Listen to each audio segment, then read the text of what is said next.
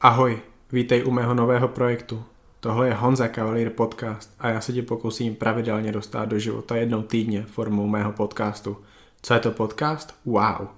Pokud tohle nevíš, tak si doteď přicházel nebo přicházela o ten nejlepší zdroj informací, které zajímají tebe. Ano, přímo tebe, o tobě mluvím. Podcasty jsou tvou možností najít si přesně ten druh informací, které zajímají tebe a nastávat je formou zvuku. Kdykoliv. Kdekoliv. Doma u počítače, při vaření, uklízení, cestou autem do práce nebo v MHD. Může si ho dát do sluchátek a poslouchat i v poslovně při kardiu. Vždyť tak si tenhle podcast poslechne asi většina z vás. Podcast je tvou záchranou, jak vyplnit normálně hluchá místa, jak zabít dlouhou chvíli, jak se za den naučit a dozvědět zase o něco víc. O čem je můj podcast, Honza Kavalír podcast? O tom, co baví a zajímá mě. Budu si zde povídat sám se sebou, ale hlavně také s pro mě zajímavými lidmi, kteří dělají něco, o čem já chci vidět víc. Ze začátku bude Honza Kavalír podcast podcastem, kde se budu bavit s lidmi ze světa kulturistiky, silových sportů a MMA, ale kdo ví, kam se zatoulám a koho na této cestě objevím.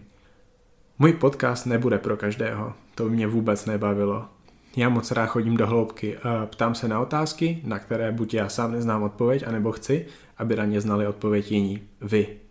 Ty.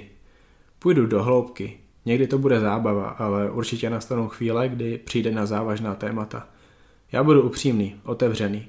Nechci říct, že si neberu servítky, ale nesnáším cenzuru.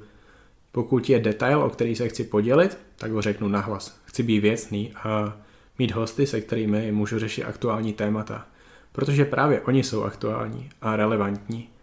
Můj podcast bude pro lidi, kteří se mnou sdílí některou zvláštní a pevně věřím, že bude součástí jejich života každý týden. Možná i každou středu v 6 večer, protože to je právě ten čas, kdy chci být online úplně všude. Hej, hej, dost tohohle povídání na úvod. Nesnáším úvody, chci jít k věci. O mně se toho dozvíte víc v druhé epizodě a v těch, co budou následovat. Ta první ta kterou teď posloucháte, začíná i za chvilku. Mým hostem v ní je jeden z nejlepších a současně asi ten nejpopulárnější český kulturista. Muž, který má neuvěřitelně silnou vůli a pokud si něco usmyslí, tak zatím směle kráčí vpřed. V jeho životě není nic nemožné. Sám říká, že impossible is nothing. Svého času nejmladší český profesionální kulturista. Vítěz profesionální soutěže Charlotte Pro 2017 první český kulturista v prvním vyvolávání na Olympii, vítěz amatérské olympie v Praze, jeden z nejvíc real sportovců, jak je znám, můj dobrý kamarád, Milan Šádek.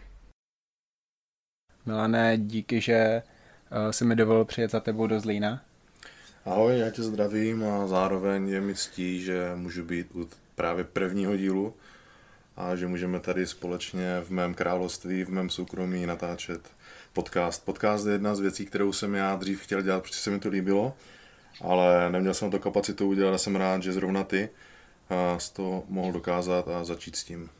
Já jsem taky rád, protože nejtěžší na podcastování je asi to rozhodnutí začít. Ty jsi chtěl, nezačal si, já jsem chtěl strašně dlouho, ale začal jsem až dneska a nemohl jsem začít s někým jiným než s tebou, protože ty jsi kulturista, který mě a to, co dělám, ovlivnil nejvíc díky tomu, že jsi mi k sobě dal takový přístup a i dneska vlastně dáváš. Takže s kým jiným než s Milanem Šátkem a jak jinak než osobně. A rozhovor s tebou dělat eh, přes Skype eh, to nejde, to nemá význam. Potřebuji, aby tady ten, aby to naše povídání, to nebude rozhovor, to bude povídání, bylo co nejlepší pro mě. Já z toho musím mít dobrý pocit, já si to musím užít a vím, že když mě to bude líbit, tak to bude fakt parádní, bude to pecka a doufám, že to bude bavit i ty lidi, pro které tady to cílíme. Nebude to 15-minutové povídání, hotovo, vlastně nic neprobereme. Tohle mě nebaví, já potřebuji něco dlouhého, já potřebuji do hloubky a s tebou můžu. Mě zajímáš a myslím si, že zajímáš i ty lidi, takže díky, že tu můžu být s tebou, díky, že mi dáváš tady ten přístup a jdeme na to. Tak já přístup dávám, já jsem rád, že můžu, protože ne každý mě zná tak jako zrovna ty.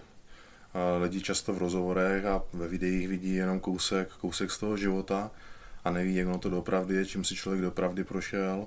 ty mě více, my se spolu známe, ty jo, někdy od doby, kdy to začalo být opravdu vážné v té kulturistice, já to dělám asi 16 roků, takže prostě už nějakou tu historii mám, ale teprve v těch posledních pár roků je to taková ta vyšší liga, vyšší úroveň, kdy už o něco šlo.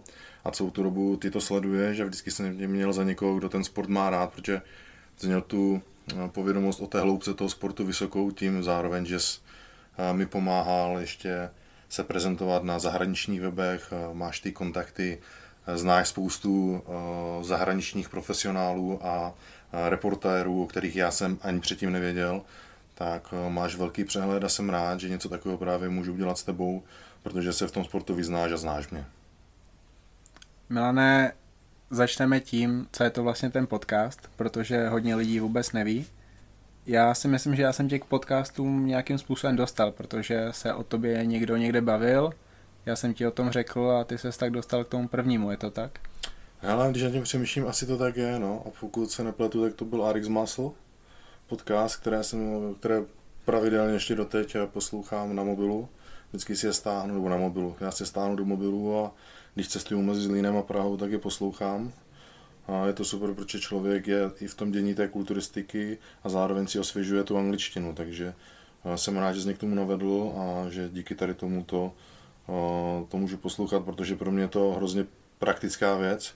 Když máte nějaké video, tak na to musíte koukat, musí na to být ten čas a tady tohle je do auta nebo na kardio úplně ideální, ideální způsob. Takže jsem rád, že tady tohle děláš a že se to ujal ty a ne já, protože věřím, že ty jsi určitě lepší člověk tady pro tohle. Já si myslím, že nejstarší bodybuilding podcast je Pro Bodybuilding Weekly. To dělal, Chet, uh, to dělal Dan Salomon s Chadem Nicholsem a uh, s Lee Thompsonem. Víš vůbec, kde je Lee Thompson? Já na to jméno znám, ale, ale upřímně, uh, upřímně ti to, to neřeknu. Jsem chtěl tak normálně někomu popsat, kdo to je, ale já to popíšu tak, jak ho znám. To je jeden z největších mafiánů v historii IFBB Pro ligy. Uh, je to, byl to Eh, chairman NPC Texas a v podstatě strašně moc ovlivňoval výsledky v kulturistice, jak profi soutěží, tak i těch amatérských a pak založil svoji ligu NSL, po tom, co ho vykopli. Dokonce Erin Stern za ně měla závodit a hrozně moc nasliboval lidem, ale nakonec toho nic nebylo a teď je to taková organizace, o který vlastně ani ty nevíš. Hmm, to ne, no. je, to, je to člověk, který byl eh, hlavním rozhodčím na hodně soutěžích tak to je pro Bodybuilding Weekly, pro, body, pro Bodybuilding podcast uh, Dena Salamona, který už ale není a právě, že teďka tím nejdelším je právě uh, Davea Palumba Heavy Massa Radio, které dělá aktuálně s uh, Chrisem Asetem a o tobě se baví hodně často. Uh, Mě to potěší vždycky slyšet své jméno. To, to jsem rád, protože já jsem se vždycky snažil moc o to, aby ty jsi byl pro Palumba to, co jsou pro něj i američani, aby o tobě věděl a pokud tebe něco čeká, pokud o tobě má zrovna teď mluvit, tak aby o tobě mohl mluvit, protože o tobě bude vědět a u Palumba se to povedlo a nějakým způsobem se to povedlo i u těch jiných lidí v médiích, jako je například Giles Thomas, který vždy, když je na soutěž, tak on o tom ví, je na to připravený a připraví na to i ty lidi, kteří ho sledují. On ví, že Milan Čárek bude závodit, a když jde Milan Šádek závodě, tak to znamená, že bude ve formě, že na té soutěži bude někdo, kdo má perfektní detaily, separaci svalů, připravenost, krásný posing a to je Milan Šádek, na kterýho my se těšíme a proto by se na něj měl těšit každý opravdový fanoušek kulturistiky. Vnímáš to i ty tak, že tady ty média, ať už podcasty nebo rozhovory nebo články v časopisech ti pomohli dostat se do toho světa? Rozhodně stoprocentně ano. Já jsem několikrát našel i na diskuzních fórech vlákna, které si založil ty, o mě ani jsem o tom nevěděl. A bylo příjemné občas sledovat ty reakce lidí, protože přesně tady tím, že člověk je potom v těch médiích, tak se stane to, že dojede do té Ameriky a lidi ho v zákulisí potkávají, poznávají, zdraví, a rozočí o mě díky tomu věděli, protože samozřejmě rozočí taky sledují tady tyhle média. A je určitě dobré být takhle v povědomí, protože to říkám všem, kulturistika není o tom být zalezlý v posilovně, cvičit, jíst, spát a odpočívat, ale je to i o tom se ukázat, udělat něco navíc, aby člověk byl vidět, prostě využít všechny všechny možné možnosti k tomu, aby člověk mohl uspět na soutěži. Samozřejmě vždycky bude lepší, lépe dopadne někdo, kdo je známý. Já vždycky říkám, představte si dva lidi. Bude tam, budou dva kluci, oba dva budou vypadat naprosto stejně, ale jeden z nich, jednoho z nich znáte. Koho dáte jako lepšího, i když vypadají naprosto stejně a musíte se rozhodnout. Tak vždycky upřednostníte toho, kterého znáte, že? protože tam vždycky něco to malé navíc. Uh, takže vím, že tady tohle je hrozně důležité být někde vidět a jsem rád, že jsi mi tady s tím právě hodně pomáhal. Ty jsi vlastně člověk, který mi s tím nejvíc pomohl, ty jsi mi domluvil i na MDčku články do MDčka a zároveň jsem díky tomu mohl natočit nějakou sérii videí. A vždycky je to o tom, že musí člověk chtít to dělat, obětovat ten čas, udělat to a mít někoho, kdo mu s tím pomůže. Ty jsi byl ten, kdo mi s tím pomohl a já jsem byl ten, co šel a koupil si za za své peníze kameru, naučil jsem se editovat video a natáčel jsem amatérské videa, které jsem amatérsky anglicky komentoval jenom proto, aby to někde bylo a myslím si, že tohle mi hodně pomohlo a vždycky jsem se snažil spolupracovat s těma médiema, jak vlastně u nás, tak, tak v zahraničí. U nás dokonce jsme se teďka na Roní.cz bavili s Lukášem Bačou, který mě natáčí, že máme za sebou přes 70 videologů. Já jsem mu říkal, hele, já už tam 70 videologů, kouká na to vůbec někdo? Když každý měsíc vychází můj videolog už 6 roků v kuse a těší mě, že pořád patří mezi ty nejsledovanější, takže jsem rád, že lidi mě takhle vnímají. A doufám, že oceňují tady to, ten čas, který jim věnují, protože samozřejmě, že to dělám, že dělám kulturistiku, že mám nějakou práci, tak zároveň mám rodinu, které se snažím věnovat a do toho si člověk musí najít ten čas, něco pro ty lidi natočit, udělat, namluvit, Teď eh, hodně frčí Instagram, takže Insta Stories, uh, tak už občas mě štve, že sedíme někde a já držím ten telefon v ruce a píšu, píšu nějaký příspěvek pro lidi a méně se věnují rodině, ale je potřeba si v tom najít nějakou, nějakou harmonii a zvládat všechno tak, aby s tím člověk byl spokojený. Ale určitě ta důležitost tady těch sociálních nebo vůbec obecně médií je, je důležitá. Protože sám to vidím, jaké to je. Já jsem obrovský fanoušek kulturistiky mám svých pár kulturistů, nebo teď se to rozšiřuje, které mám rád a sleduji a jsem a hrozně těší, když vidím no, takového Flexe Luise, jak moc klade důraz na rodinu. Třeba tak, jak to mám právě já. Takže to, i díky tomu cítím takovou jakoby tu, že to dělám správně, že nejsem opravdu ten, ten kulturista, co dělá jenom tu kulturistiku, je sám zavřený, odizolovaný od světa a dělá pro to maximum, ale naopak, že má prostě i nějaký koníček, nějakou tu rodinu a, a nějaké rozptýlení jenom v té odpovědi si zmínila si 182 témat, ke kterým bych se dneska rád dostal. A... Pro mě já jsem ukecaný, takže to možná bude na než na dvě hodiny. Moc doufám, že se, moc doufám, že se k ním dostaneme. Uh, ta propagace. Uh, ty jezdíš na FIBO už 6 let, od roku 2012, je to možné? Uh, od roku 2000... 2013. 13. Uh, první FIBO podle mě si tě tam tolik lidí nevšímali. Byl jsi u Amixu, tam, byl, tam byla hlavní hvězda Denis Wolf a jasně zaregistrovali tě nějací, ale nevěděli o tobě. A další roky tvoje popularita ve světě rostla, eh, ty si dělal nějaké výsledky. Jak moc se o tebe víc zač- začaly ty lidé v, v případě FIBA uh, zajímat?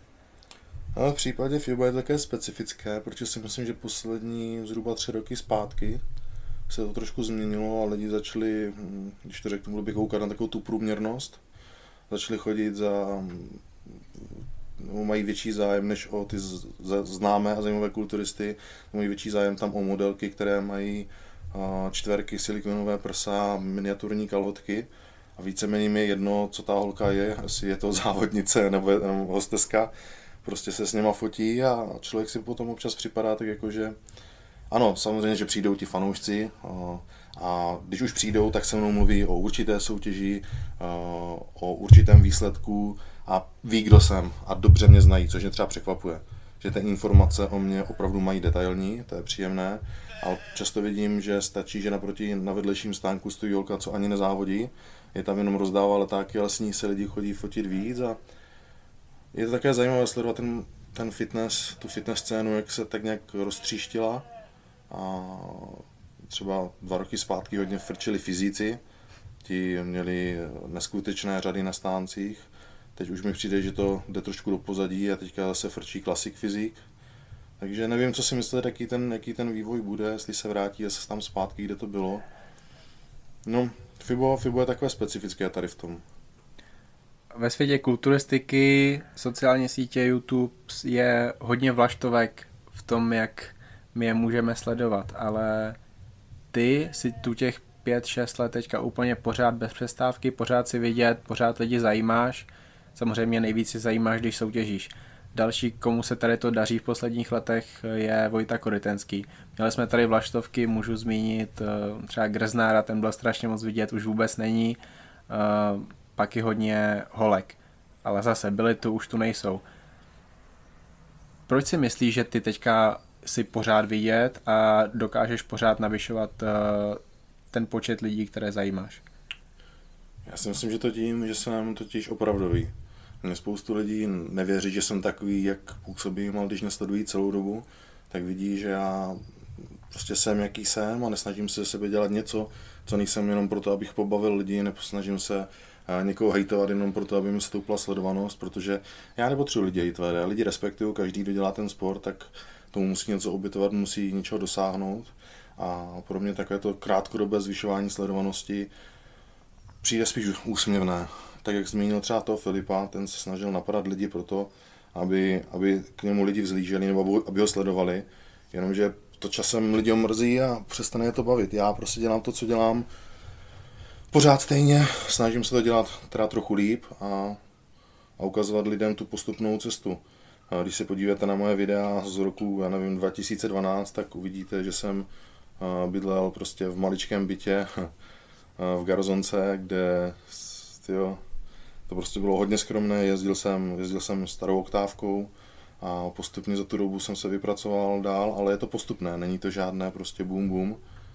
Kulturistika je o tom, že většinou trvá někomu jakoby prorazit nějakou dobu, prostě ten vývoj tam vždycky musí být. A to si myslím, že právě nese takový ten pevný, pevný základ. To má, že když eh, prostě roste strom, když je prostě starý ten strom a je dlouhou dobu, tak má pevné kořeny a pořád tam je. Zatímco když někdo narychlo postaví májku vysokou, tak samozřejmě se může brzo zbortit. Konečně můžu navázat na úplný začátek tvé cesty v kulturistice, protože to, o čem se teďka mluvil, souvisí s jednou věcí. Lidi teďka začínají dělat kulturistiku s tím, že chtějí být slavní, chtějí vydělávat peníze, uh, chtějí nějakým způsobem třeba si i najít holku kvůli tomu, že mají svaly, hmm. chtějí mít dobrou postavu, ale ty jsi s kulturistikou nezačal z tady těch důvodů, ty jsi začal s kulturistikou z toho důvodu, že tě kulturistika začala zajímat, bavila tě a úplně tě učarovala. To je úplně jiný důvod, než jaký mají lidé teďka. Samozřejmě čest výjimkám a mladým kulturistům, kteří to takhle mají, ale Kdy ti ta kulturistika takhle učarovala a proč? Ale na tom, co jsi řekl, máš pravdu. Moje začátky jsou někdy kolem 12. 13. roku, když jsem začal cvičit opravdu vážně. Mě učarovalo, ale už v dřívějším věku, protože můj táta vždycky cvičil a už dřív jsme sledovali filmy s Arnoldem Schwarzeneggerem a mně se líbilo, že byl prostě jiný. Byl to prostě taky ten superhrdina. A můj táta byl takový můj reálný superhrdina, který měl velké ruce, velké prsní svaly, ramena, záda, byl silný. Pro mě to byl prostě ten superhrdina, který nebyl na filmovém plátně, ale v reálném světě. Vypadal líp než ostatní tátové, táta si, můj táta si ze vším poradil, měl ohromnou sílu a mě to vždycky hrozně imponovalo, líbilo se mi to a chtěl jsem prostě být jak on a líbilo se mi i ve fitku, když cvičil, že to prostě bylo impozantní to cvičení. To se mi hrozně líbilo a chtěl jsem se mu přiblížit a začal jsem s tréninkem někdy, když mi bylo 12 a půl nebo tak nějak, vím, že to bylo v létě, kdy jsem našel ještě nějaký tréninkový program v Maslin Fitness, kde bylo, já nevím, získejte 10 kg svalů za 6 týdnů, něco podobného, tak jsem dal tátovi, říkám, ale tati, tohle bych chtěl cvičit. A táta, hele, trochu to upravíme, budeme cvičit trochu jinak, já tě to naučím a budeme cvičit spolu. Tak mi koupil první permanentku do posilovny a cvičili jsme a mě to opravdu bavilo a bavilo mě to o, už po pár tréninkách, když jsem za ním přišel, říkám, ty mě hrozně bolí ty svaly, on že no jo, to protože rostou. Říkal jsem si, ty jo, takže ta, ta bolest znamená jakoby růst, aha, takže musím něco obětovat pro to, abych byl lepší. Když to udělám líp, tak můžu být ještě lepší.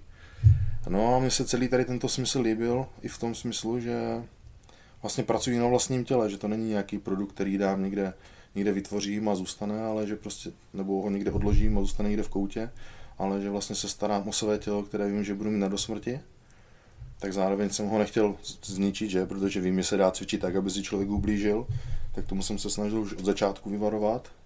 No a bavilo mě takové to, to poznávání že, a experimentování s tím tréninkem, s tou stravou. Tyjo, když jsem se chystal na první závody, tak uh, ta příprava trvala nějakých pět týdnů. Vím, že to trvalo přesně pět týdnů a že jsem jedl 500 gramů kuřecího masa, vařeného ve vodě, bez jakékoliv soli, bez jakékoliv úpravy a k tomu jeden sáček rýže. Každý den to samé pět týdnů a došel jsem na soutěž a skončil jsem druhý. A v tu chvíli, jsem skončil druhý, říkám, ty tak já jsem tomu dal stoprocentně jenom pět týdnů a dokázal jsem být druhý. Co by se stalo, kdybych tomu věnoval celý rok?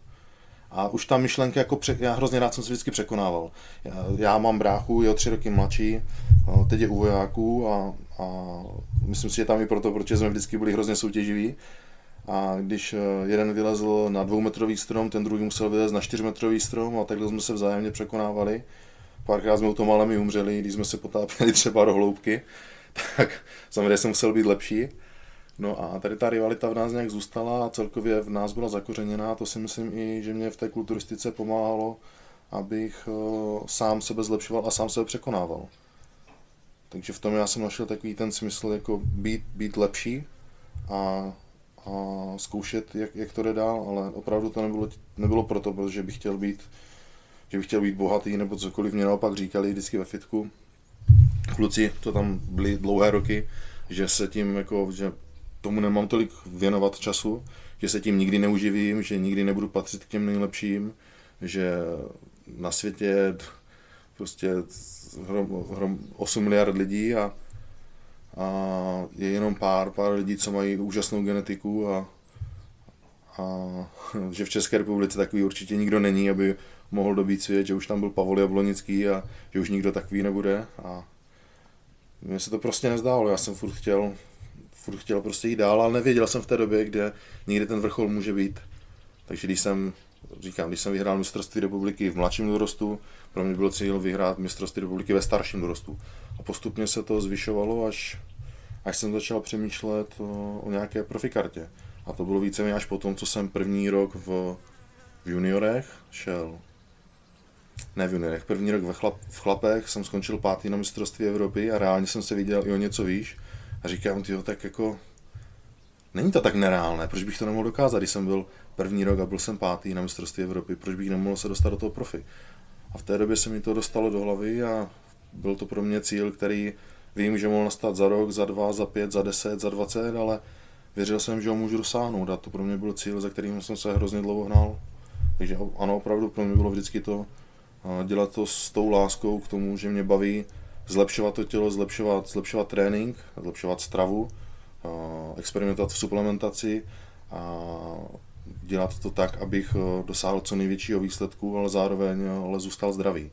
Protože vždycky jsem chtěl být zdravý, už předtím jsem viděl, že kluci měli z tréninku zničené ramena nebo kolena a kloubě bolely a chtěl jsem tomu zamezit.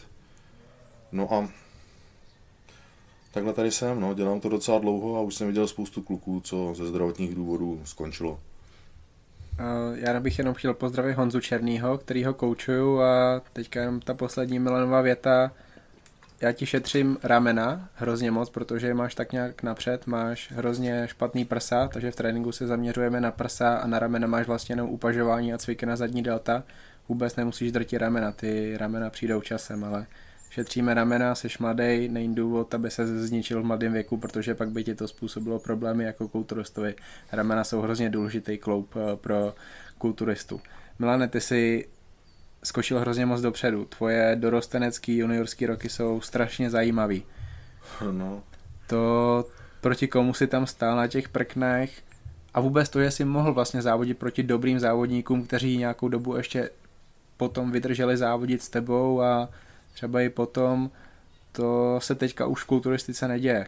Dvě jména, možná, možná i tři. Lukáš Topinka, uh, Lukáš Ro- Roubík a Roman Fritz. Vy jste tak jakože pro mě tři jména, které jste tam byli ještě s tebou spolu a tady ty kluci nějakým způsobem všichni ovlivnili tvoji kariéru. Řekni mi, ke každému z nich eh, něco. Určitě začnu Lukášem, proto, Lukášem Rubíkem, protože toho jsem potkal už na mé druhé soutěži. Nebo takhle, po první soutěži jsem skončil druhý a pozvali mě na soustředění talentované mládeže. Tam byl právě Lukáš, který mě zaujal tím, že byl hodně výstřední, hodně ukecaný, byl středem pozornosti, ale měl něco do sebe a byl výborně vyrýsovaný. O rok později jsme nastoupili na pódium. Já jsem byl teda ještě mladší dorostanec, on starší, tak jsem šel do jeho kategorie, si to vyzkoušet, tam mě porazil. tam mě porazil a, od té doby se tak nějak jsme se potkávali všude možně. On mi třeba hodně pomohl eh, v době, kdy já jsem v roce 2007, kdy jsem, nesou, kdy jsem vynechal celou dorosteneckou, nebo vlastně juniorskou sezónu republikovou, a on eh, byl na nějakém soustředění talentované mládeže, kde se za mě přimluvil, že jsem talentovaný závodník a že by mi měli dát šanci jakoby přijet. Tak jsem na, díky němu se dostal na takové soustředění a trenéři si mě tam všimli a začali jsme pak eh, uvažovat o tom, že bych zkusil kvalifikaci na mistrovství světa juniorů v klasické kulturistice. No tak jsem se do toho pustil, na tom soustředění jsem jel, kvalifikoval jsem se na mistrovství světa prvním juniorském, jsem skončil druhý a tady tohle všechno bylo určitě díky Lukášovi, který mi hodně pomohl, aby mě vůbec ti trenéři takhle vzali do té reprezentace a, a od té doby se pravidelně, pravidelně setkáváme. Pořádali jsme soustředění pro talentovanou mládež, nebo soustředění srazy nejdříve, Potom on už pod lavičkou svazu pořádal soustředění svazové, kde já jsem býval jako jeho asistent. A ty on napsal knížku, kde jsem mu pomáhal s, s nějakou kapitolou, nafotil jsem tam vlastně všechny ilustrační fotky. A tyjo, já už ani nedokážu všechno říct, co jsme spolu zažili, protože to je opravdu hodně a potkáváme se dodnes, dokonce včera, když to řeknu, jsme si psali a domluváme se na nějakém společném tréninku. A teď naposledy Lukáš vydal úžasnou knížku o, vlastně o výživě, takže určitě se na ní podívejte, prodává se na Roný, nebo myslím si, že většina z vás, co tady tohle poslouchá, už ji máte dávno doma. Já jsem tam taky napsal vlastně nějakou kategorii, eh, kategorii, kapitolu. A Lukáš Roubík, eh, ty opravdu od roku 2004 tady v tom sportu je. Sice už ne jako aktivní závodník, ale už jako, jako člověk, co to dělá jinak založili i institut moderní výživy a je to pro mě velmi dobrý kamarád a je to taková ta stálice tady z tohoto prostředí. A může se pišnit tím, že porazil někoho, kdo je teďka FBB Pro. Já myslím, a... že ti to občas dává i sežrat. A sežrat ne, ale vždycky to rád připomene. Je to, je to vlastně je to také vždycky dobré zpestření, když vidíme, jak jsme si vyměnili ty role, že někdo, kdo mě porazil, teďka se věnuje něčemu jinému a já pokračuji dál. No, takže s Lukášem mám jako samé, samé dobré vzpomínky a i ty soustředění s těma talentovanýma klukama. Viděli jsme spoustu talentovaných kluků, které jsme vybrali, jsme dokonce jezdili po závodech, seděli jsme s tuškou a s papírem a zapisovali jsme si, koho vybereme eh, na soustředění. Můžu akorát třeba zmínit Milana Obořila, já ho mám dodnes, mám napsané u něho poznámku v telefonu jako talent, protože jsme v něm viděli nějaký talent, který opravdu dokazuje, že má. A ta, no, jsou to, jsou to zajímavé vzpomínky. Další, kdo tě porazil, to je Lukáš Topinka. Ten tě porazil dokonce na mistrovství světa, je to tak? To je Lukáš mě porazil vždycky, no. To byl, to byl kluk, který na nás se nějak objevil, nebo já jsem závodil od roku 2003, on se myslím objevil 2000, 2006 a měl fenomenální nohy, úžasnou formu, vysekaný zadek a byl to asi můj největší takhle rival s kterým jsem potom poprvé porovnal síly v roce 2008 na mistrovství světa tady v Plzni. On tam vyhrál, já jsem skončil až pátý a o rok později byla odveta, kde jsem ho hrozně chtěl porazit a on vyhrál a já skončil těsně druhý. Takže Lukáš je další člověk, co mě takhle porazil a byl, byl to výborný kulturista. Měl obrovskou disciplínu, strašný dříč a, a potom se nějak tu kulturistiku nechal být a teď se zase vrátil před pár lety a pohybuje se kolem. Nevím, jestli teďka znova bude závodit, nebo jestli už tím zase skončil, ale... Já doufám, že už závodit nebude, protože to dotáhl na uh, titul mistra Evropy, který vyhrál loni. Je to tak? V mužích. Vyhrál ho loni v mužích. A víš, to v podstatě dotáhnout nemůže, víš jenom mistrovství světa. Aktuálně možná budou i jiné soutěže, ale zatím to tak nevypadá a mistrovství světa, aby vyhrál, to si myslím, že je proti Korejcům a Iráncům, Iránčanům nereálné. Takže já doufám, že už ho nikdy na plechnech neuvidíme. Bude mít rodinu, teďka čeká dítě s Nikolou, pozdravujeme. Tak eh, ten si to splnil a hotovo. Eh, mimochodem, lepší genetika ty nebo Lukáš Topinka? Já myslím, že Lukáš. O, myslím, Možná. že Lukáš nejlepší. No, tak eh, ještě mi k němu něco řekneš, nebo budeme na Romana Frice? No, já jenom Lukáše tady tímto zdravím a, a jsem rád, že, že vlastně k té kulturistice našel znovu nějakou tu lásku, zase se vrátil a jsem moc rád, že se mu podařilo dosáhnout toho, čeho dosáhl, protože já jsem ho pořád sledoval, ono to, že jsme sice byli rivalové na, na soutěžních prknech, neznamená, že bychom byli rivalové i v životě. Já všechny, všechny takhle kulturisty i ty rivaly jakoby obdivuji a přejím to nejlepší. A byl jsem moc rád tady za ten jeho úspěch a jsem rád, že se mu to podařilo. Když čeká rodinu, tak vím, že teďka ho čeká úplně nová fáze života a doufám, že si ji pořádně užije. Takže Lukáši gratuluji a, a jsi frajer. Jsi frajer. Je to frajer, protože to, jak vypadal na té Evropě, to byla, to byla bomba. To, to byl klasický kulturista, tak jak já si ho představuju. Klasický kulturista, který se nejmenuje Jehyun Kriu.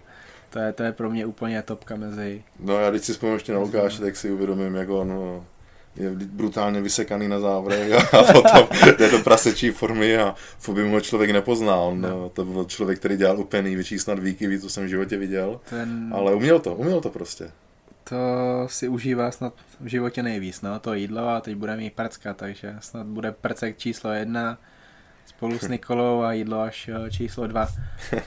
A, no. A Roman Fritz, tomu, tomu dlužíš porážku, ale to, že si proti němu nastoupil na amatérské olympii a nakonec prohrál v absoluce vlastně vůbec nevadilo. Uh, co mi řekneš k Romanovi Fritzovi? No, Romana si pamatuju, Romana si pamatuju, že jsme se viděli teď nevím úplně přesně ten rok, myslím, že to bylo 2009. Asi jo. Myslím, že to bylo 2009. A my jsme se potkali v autobuse, jsme se zdravili. A když jsme jeli ze soutěže, nebo na soutěž, vím, že byl namazaný, seděli jsme tam a nějak, nevím, jsem věděl, že patří jako k velmi nadějným závodníkům a že by mohl i vyhrát ten titul. Myslím, že tam dokonce vyhrál ten rok a Potom jsme se díl neviděli až před Arnoldem, v Arnold Amateur 2013, jsme se viděli v, v Americe, v Ohio, když jsme stáli někde v řadě. Mm-hmm. A tam myslím si z něho udělal nějaký, nějaký, nějaký hloupý vtip a on ho možná nepochopil. Uh, jakou narážku jsem mu tam, už nevím, jak přesně zněla, ale já mám občas takový divný humor, jak jsem mu, myslím, řekl, já nevím, že vypadá blbě nebo něco takového, nebo že mu ta forma nějak nevyšla nebo nevychází, Ně, něco v tomhle smyslu. A vím, že on se jako divil a nepochopil ten vtip. Tak znáš to, tak když potkáš kulturistu a víš, že je v dětě, řekneš mu, ty dobře jsi přibral. Máš teď objem, víš, jak řekneš úplně něco opačného, co on, co on by chtěl slyšet. Tak něco takového proběhlo a myslím si, že od té doby mě neměl rád, protože jsme se pak někde střetli ještě asi na FIBu a více mě otáčel hlavu, by mě nemusel zdravit. No. Fritz je v tomhle tom úplně přesně jak popisuješ, ale podle mě jsou to jenom výkyvy nálad, protože mě má někdy strašně moc rád, píše mi a pak mě zase rád nemá, že mi neodepíše půl roku. Pak mi, pak mi najednou z ničeho něco komentuje, něco na Instagramu a píšeme si. On je, je v tomhle takový zvláštní, no. No ale vím, že tady tohle se změnilo pak v Praze, kdy jsme proti sobě stáli právě o absolutku na Olympie, na amatérské olympii já jsem vyhrál kategorii do 100 kg, on na 100 kg a v absolutce jsme proti sobě stáli a věděl jsem, že ten boj prostě bude, protože já jsem tam byl opravdu velmi dobře připravený, opravdu jsem si věřil, hlavně po tom, co, co jsem viděl uh, semifinále a viděl jsem, jak jsem tam vypadal, tak jsem si věřil na to, že to může klapnout. No on byl taky hodně dobře připravený, uh, nebo on byl vždycky hrozně dobře připravený, No a bylo to o tom, co upřednostní rozočí a upřednostnili ho, ale nemám to vůbec jako, jako nějakou porážku, nebo byla to porážka, ale nemám to vůbec nějak za zlé, protože ten souboj byl pěkný, den potom jsme měli i focení spolu a chovali jsme se k sobě dobře, dokonce on byl ten, co mi dal tu myšlenku jako požádat o tu profikartu, protože mm. Na té soutěži získal profikartu jenom absolutní vítěz, že ji dostane, no a já tím jsem byl druhý, tak on mi řekl, hele, šek, jsme prostě na tom byli skoro stejně, tak požádej, šek, ty jako máš právo na to, jako tam závodit, ty jsi na tom jak já, tak to zkus a uvidíš, třeba to vyjde. No a tak mi dal tady, on tady tuhle myšlenku, tak jsem hnedka ještě ten den poslal žádost, stejně taky Vojta Korytenský to udělal a nám dvou vlastně takhle přidělili po této soutěži tu kartu a s Romanem se potom takhle vlastně teďka jsme v profi, no.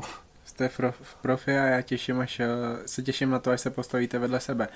Eh, zcela upřímně, kdybys byl rozhodčí, nebo ty jak jsi to cítil, měl si vyhrát, nebo byl si OK s tím, že vyhrál on? Já jsem ti i myslím říkal, určitě jsem to psal někam veřejně, že podle mě úplně vyrovnaný souboj, ale jelikož je Roman uh, super heavy, to znamená na 100 kg, tak si myslím, že to měl dostat on, protože těch svalů měl víc, mm-hmm. ale zároveň prostě byli jste úplně stejný. Uh, ty jsi byl lepší Uh, ty jsi byl lepší z boku, ze předu, on byl lepší ze zadu, měl má úplně šílený hamstringy, brutálně vyřezaný, ty jsi měl v té době ještě větší slabinu záda než, než teď, to na tom pracuješ, takže prostě o kousíček, poslední rozhodnutí, OK, Roman to dostane, ale jak jsi to viděl ty? Hele, já jsem ty fotky procházel moc krát, i ty videa a hm, jak říkám, nem, těžko, sám, sám těžko můžu rozhodnout, takže se nedivím, že i rozhodčí měli ten výsledek takhle těsně.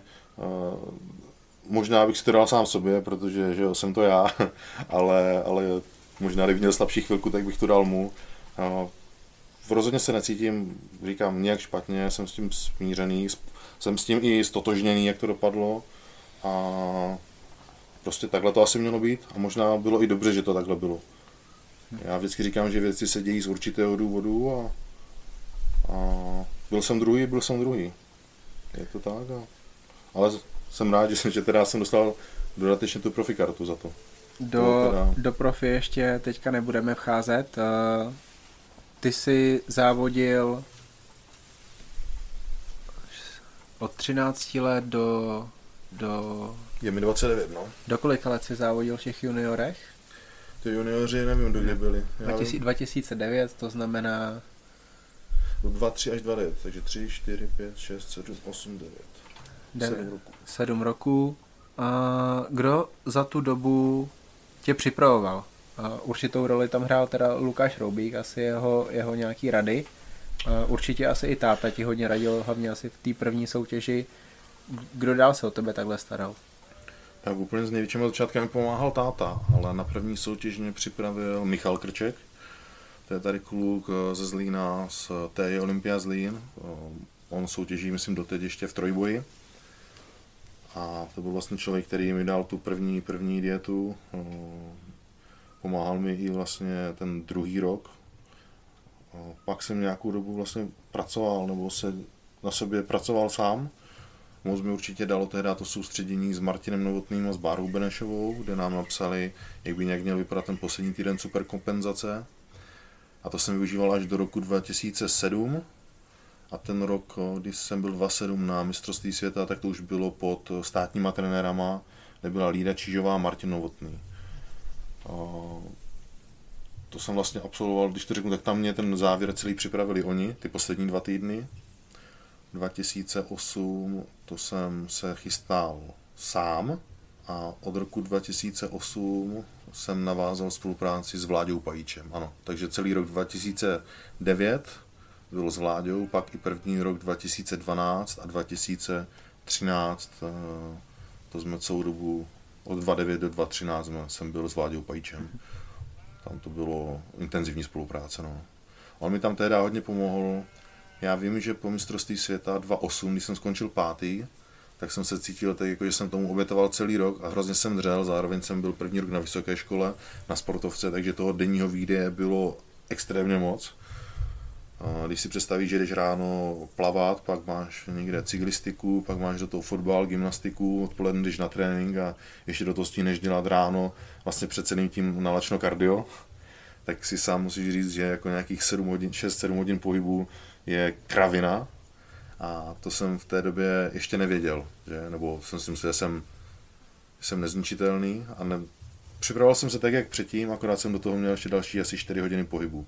Takže to tělo samozřejmě naprosto vyhořelo a ten rok pro mě byl špatný, skončil jsem pátý a, a bral jsem to tak, že všichni na výšce si užívali s holkama na diskotékách a na večírkách, zatímco já jsem byl pořád zavřený ve fitku, v práci pak v druhé práci, o víkendu jsem tak ještě pracoval, jsem měl teda tři takové práce a všechny ty peníze jsem a energii dal do toho sportu a pak jsem skončil pátý. Říkám, tak ty vole, séru na to končím s kulturistikou, normálně jsem ukončil prostě svoji kariéru tak nějak vnitřně, samozřejmě dřív nebyly sociální sítě, aby to člověk někde psal a snažil se být zajímavý, tak jsem, tak jsem tak nějak s tím skončil, vydrželo mi to asi měsíc, když jsem zkoušel ten studentský život, který mě zrovna nenaplňoval, protože mi v tom chyběla ta disciplína, ten, ten smysl. Víš, jak když se ráno probudíš, tak když se ráno probudíš, co tě nutí ten, žít, jako, ten den prožít?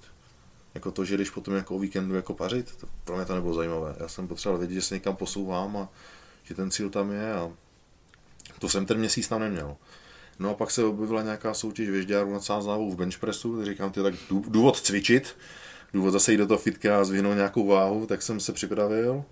No a tam jsem potkal právě Vláďu Pajíče, který zjistil, že jsem skončil s kulturistikou a nabídl mi pomocnou ruku, že mě připraví na závod, že mi pomůže zehnat sponzory, tak mi domluvil přes Báru Benšovou All Stars a tím jsem odstartoval vlastně takový druhý dech, co se týče té kulturistiky. A jsem za to rád, protože možná nebýt jeho, tak no, když nemyslím, že bych neskončil, protože mi to chybělo, ale určitě mě dal zpátky do těch kolejí a, a hodně mi pomohl. Vím, že mi dokonce platil i permanentku do fitka, abych mohl cvičit. Opravdu mi v té době strašně pomohl a díky němu si myslím, že jsem tam, kde jsem teď. Že mě posunul opravdu hodně daleko. Nebo tam, kde jsem, že mě, prostě bez něho by ten začátek asi nebyl takový.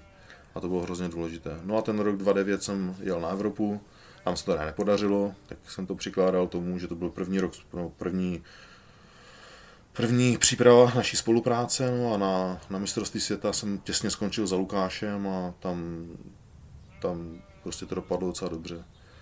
2010 jsem měl, uh, myslím, kýlu, ne, dva, ano, 2010 jsem měl kýlu, operaci kýly, 2011 jsem se snažil dělat na škole a 2012 uh, eh, jsem naznal, že půjdu zase soutěžit. A tentokrát tam se někdy měli pravidla, chlap, věkově asi budou chlapi nebo junioři, mm-hmm. to je asi jedno. No a šel jsem rovnou na mistrovství Evropy. Říkám, že nebudu ztrácet čas tady na, na mistrovských soutěžích a půjdu rovnou na mistrovství Evropy. Vím, že tehdy lidi mi to dali strašně vyžrat, protože říkali, ty tak Šárek jako v juniorech se mu sice dařilo, ale chlap je to úplně jiná úroveň. Na republice by dostal na prdel a ten Fire si jde už rovnou na Evropu. A vím, že mi to lidi měli hrozně za zlé, a potom, když jsem došel na tu Evropu, tak naopak se mi podařilo a lidi otočili o 180 a začali mě mluvit jako o nějaké nové české naději. Tak to bylo hrozně příjemné období, protože najednou jsem měl dost fanoušků, dost se o mě psalo, dost mě sledovali a cítil jsem takový ten tlak, jako že tyjo, teď je to správně nastartované. Ty si tu Evropu samozřejmě pamatuješ mnohem líp, protože jsi si ji prožil, ale já si ji pamatuju velmi dobře. Pamatuju si tvoji uh, rutinu, Pamatuju si hrozně moc dobře fotky, které mám, protože ty fotky mi poslal ve vysoké kvalitě Igor Kopček, protože tady ty fotky právě jsem posílal Gilesovi pro MDčko, mm-hmm. pro první článek, ale ten závod ve tvojí kategorii vyhrál Tatarka, mm-hmm. druhý byl Štefan Havlík. A já jsem... Stefan Havlík byl, byl druhý. třetí. Byl třetí? Byl třetí, druhý byl Miha Župan. A, je to tak? A nebo, a... no, myslím, že takhle to bylo. Každopádně já jsem tě měl před Havlíkem a to pro mě byla úplná bomba, že jsem to takhle jakože cítil, protože Havlík v té době to byl jeden z nejlepších amatérských kulturistů na světě a já jsem tě měl před ním. On měl v té době už několik závodů za sebou a nebyl stoprocentní, ale o to nejde, jde jenom o to, jak vypadáš na té soutěži a já měl šátka před Havlíkem, to znamená, já měl šátka na medailové pozici na mistrovství Evropy a to byla bomba. Ty jsi bral to pátý místo nebo se zvěděl víš? Já vím, že to bude znít divně, ale byl jsem z zklamaný. Řeknu ti proč. Uh, protože když jsme šli na tu soutěž, tak jsem neměl očekávání. Dokonce při prezentaci, když jsme si brali čísla, tak jsem říkal Vláďovi Pajčovi, říkám, hele, balíme to, jdem dom, dokud můžeme, protože jsou hrozně velcí. A on ne, ty velice blázní, říkám, ale ty podívej na to, to samá žíla, samý sval, ale tady nechci být. To prostě bude trapas. On ne, nevní, nevnímej to, prostě soustředit se na sebe. No a tak jsme došli na to pódium, odpozvali jsme semifinále, sešel jsem z finále a teď Kozinčovní za mnou začali chodit jako lidi jako Bogdan Ščotka a, a nějací další závodníci a všichni mi gratulovali. Říkám, jako k čemu? Oni, že k vítězství. Říkám, k jakému vítězství? Však to bylo semifinále. Oni, že tam tě nemá kdo porazit, však jsi nejlepší. Já říkám, to je divné, Pak za mnou došel Igor Kopček a říkal, ale vypadá to dobře, když jako, když jako zlepšíš formu, tak by to mohlo být jako super.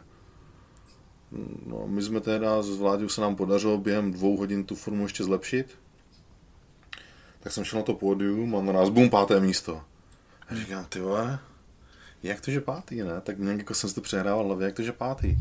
Díval jsem se na fotky a sám si myslím, že jsem možná, asi, asi jsem na tom třetím místě mohl být, ale, ale to bylo momentální nějaké takové jako řekněme, zklamání a bylo to asi víc způsobené tím, že mi ti lidi dopředu jako gratulovali a říkali mi, že mám na to vyhrát a myslím, že tohle jako mě ovlivnilo. Což jsem potom i rád, že člověk má tyto zkušenosti a v budoucnu se s ním dokáže mnohem líp jako manipulovat a nemá potom nějaké takové ty, nějaké ty blbé pocity. Ale s odstupem času, když na to koukám, tak vím, že jsem mohl být výš, ale byl jsem tak, jak jsem byl a na první závody to bylo super. Takže teď určitě z toho nejsem špatný a naopak eh, jsem rád, že to dopadlo, jak to dopadlo, protože být první na svém prvním mistrovství Evropy v chlapech mi přijde, teda být pátý na svém prvním mistrovství Evropy v chlapech mi přijde fajn a, a, ale je pravda, že v tu dobu hm, přiznávám, možná to zní namyšleně, jsem z toho byl trochu zklamaný, ale podle mě ten vliv tam měli ti, ti ostatní lidi. Ještě k tomu ve tvém věku a první soutěž mezi muži, to, to, no. to, byla, to byla bomba. Já jsem no. z toho měl radost, já jsem potom díky tomu měl velký rozhovor v Muscle Fitness a, a titulku ve světě kulturistiky, takže pro mě to bylo hrozně významná věc a, a cítil jsem se, že to bude ono. No a tam tak nějak postupně jsme začali řešit, eh, že bychom zkusili Arnold Classic v Americe. No a společně s Vláďou jsme tak nějak zvolili ten styl prezentace, že když už je to jméno tak vyhypované a takhle se skloní v těch superlativech, tak tomu zkusíme pomoct a uděláme z toho něco zajímavého a tak jsme začali ještě řeknu tak trochu machrovat s tím, že si pojedeme pro profikartu do Ameriky a trochu nadneseně jsme o tom mluvili, ale když na tím zpětně přemýšlím, tak to, jak to nadnesené, jsme nepodali jako vtip, ale, ale znělo to asi moc vážně. Ale mezi náma to bylo víc takové jako vtipná forma, asi to chápeš, jako že hele pojď a rozbijem to tam. Jo, jenže lidi úplně, jsme asi selhali v tom jim ten kontext úplně přenést a a znělo to, že naraz jsem namachrovaný, že mám ten nos nahoře a myslím si o sobě něco, co nejsem, což, což tak úplně nebylo, no. takže jsem s nějakou maskou šel potom na další soutěž a, a v Americe jsem dostal na prdel a skončil jsem sedmý a lidi samozřejmě spoustu lidí mi to dalo hodně vyžrát a měl z toho velkou radost, protože říkali, jo, to jsme čekali. Já to jsem, byl těžký rok pro mě psychicky. No. Já jsem viděl, že tam je trošku nadsázky, ale o to ani nejde. Jde o to, že ty jako sportovec na jednu stranu potřebuješ být pokorný, protože lidi nemají rádi, když je někdo namyšlený nebo příliš sebevědomý a na druhou stranu žádný sportovec by ten sport neměl dělat kvůli tomu, že chce být druhý. Druhý místo je první poražený. Ty vždycky musíš tí vyhrát a pokud nebudeš, tak už to nemáš v hlavě, tak jak to máš mít a nikdy nepodáš ten maximální výkon, ale Uh, Musíš to mít správně prezentovat, no. Pokud by se ti povedlo ten Arnold vyhrát, tak budeš za úplnýho génia, za super talent, kdo ví co ještě. Když se to nepovede, tak budeš jeden z mnoha, kterým se to nepovedlo, takže to nevadí. Ale před Arnoldem jsme se poznali my. Ano, ve Žďáru jsme se viděli. Já si myslím, že ještě před Arnoldem jsem ti dohodnul vlastně s těma fotkama od Igora Kopčeka, prodělal se ten článek v MDčku, eh, což v té době bylo něco velmi prestižního, protože to je ještě ten rok, dva před sociálníma sítěma, než se to všechno zvrhlo v to, co je to teďka. A ten článek v MDčku, v americkém velkém časopise, byl Flex a bylo MDčko, to bylo pro ty lidi u nás bomba. Hrozně moc se z toho těšili. Ty, Marianovi jsem tady to zabezpečil, Nikole Vajterový, Kace Kiptový, myslím, že i Sabina tam je a hrozně moc jste se tady to byli všichni vděční a mě to líbilo a bavilo mě to a dělal jsem to dál. Možná i díky tomu jsem u toho vydržel a s tebou jsem díky tomu vlastně navázal ten nejlepší vztah a viděli jsme se osobně a to, mm-hmm. to byl pro mě takový první velký zážitek fanouška kulturistiky a viděl jsem šátka vlastně týden nebo asi týden mm-hmm. před mhm, soutěží mm-hmm. ve Žďáru a to, to, to bylo něco parádního, protože to byl fakt šádek v top formě vypadal si, vypadal si fantasticky ten týden před Arnoldem a pak jste vlastně na té soutěži něco pokazili a nakonec to neklaplo a je to velká škoda. Jak si myslíš, že by si dopad, eh, kdybys tam ukázal tu formu, která tam byla ten týden před soutěží? Myslím si, že kdybych si vzal to projímadlo, to nebylo projímadlo, to byl čípek, no. My totiž tím, jak jsme tam přeletěli, tak uh, tam byl samozřejmě jiný, jiný časový posun a to cestování a zároveň stahování vody a cukrování, tak mi zabetonovalo střeva. A ono to vypadalo dobře, ale říkali jsme si, že chceme trochu jako zúžit ten pás, aby byl, aby byl uší, aby, prostě aby to mohlo dopadnout líp. No a tak, uh, tak se vymyslelo, že zkusíme, zkusíme si dát čípek, který je prý osvědčený, že prostě člověk po něm jenom no, si odskočí a je to, no a mě to úplně jinak zafungovalo, spustilo to doslova takovou hrůzu, když jsem každých 20 minut potřeboval si jít sednout, no a dopadlo to špatně. Kdybych si tady to neudělal, tak si myslím, by to mohlo být třetí, čtvrté místo. Na vítězství si myslím, že to nebylo. Ne, ve vítězství to určitě nebylo, protože v té kategorii byl, byl Emiliano Del Umo. Byl brutální. Ten byl naprosto brutální, s ním jsem potom závodil taky ještě později v profi. A to opravdu, tyjo, takhle připraveného závodníka jsem na život do té doby neviděl. Byl fakt brutální a vím, že bych to stejně nevyhrál. Takže pro mě to byla zase taková škola. Já říkám, všechno zlé k něčemu dobré. Jenom člověk eh, se z toho nesmí prostě posrat a vzdát to a vzít to jako zkušenost. A tohle pro mě byla cená zkušenost, takže vím, že čípky už si nikdy nedám. A člověk, říkám, učí se nové věci tím, že dělá chyby. Já tohle strašně moc prožívám, když závodí někdo, komu moc fandím, takže například ty a byl jsem vlastně rád, že vyhrál Emiliano, protože jsem si v tu chvíli myslel, že ty bys ho neporazil, ale kdyby vyhrál někdo, kdo by nebyl nad tím, co já si myslím, že ty si mohl v tu chvíli dokázat, tak bych byl hrozně moc zklamaný, takže pro mě to bylo lehčí díky tomu, že mhm. Emiliano mm. vyhrál. Um, tady to byl rok 2013. Rok... Ještě, ještě musím říct, tady to bylo rok, kdy jsem se podal ruku za Ronaldem Schwarzeneggerem. Wow. A to bylo, to bylo díky eh, Tomáši Klíčovi, který právě byl taky průkopník eh, českého fyzik. Bože, Tomáš.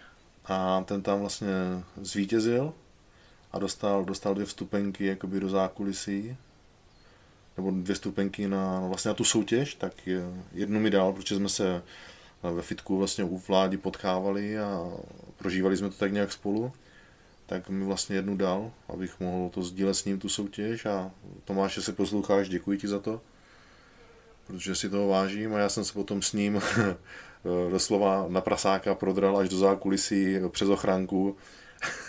se mi podařilo infiltrovat tak, až jsem viděl Arnolda Schwarzeneggera, kterého jsem pak okřiknul a rychle jsem mu natáhl ruku, kterou on mi podal a podali jsme si ruku, no. A v tu chvíli, ještě, aby to bylo ještě zajímavější, tak tam stál Igor Kopřik s fotákem, který to stihnul vyfotit.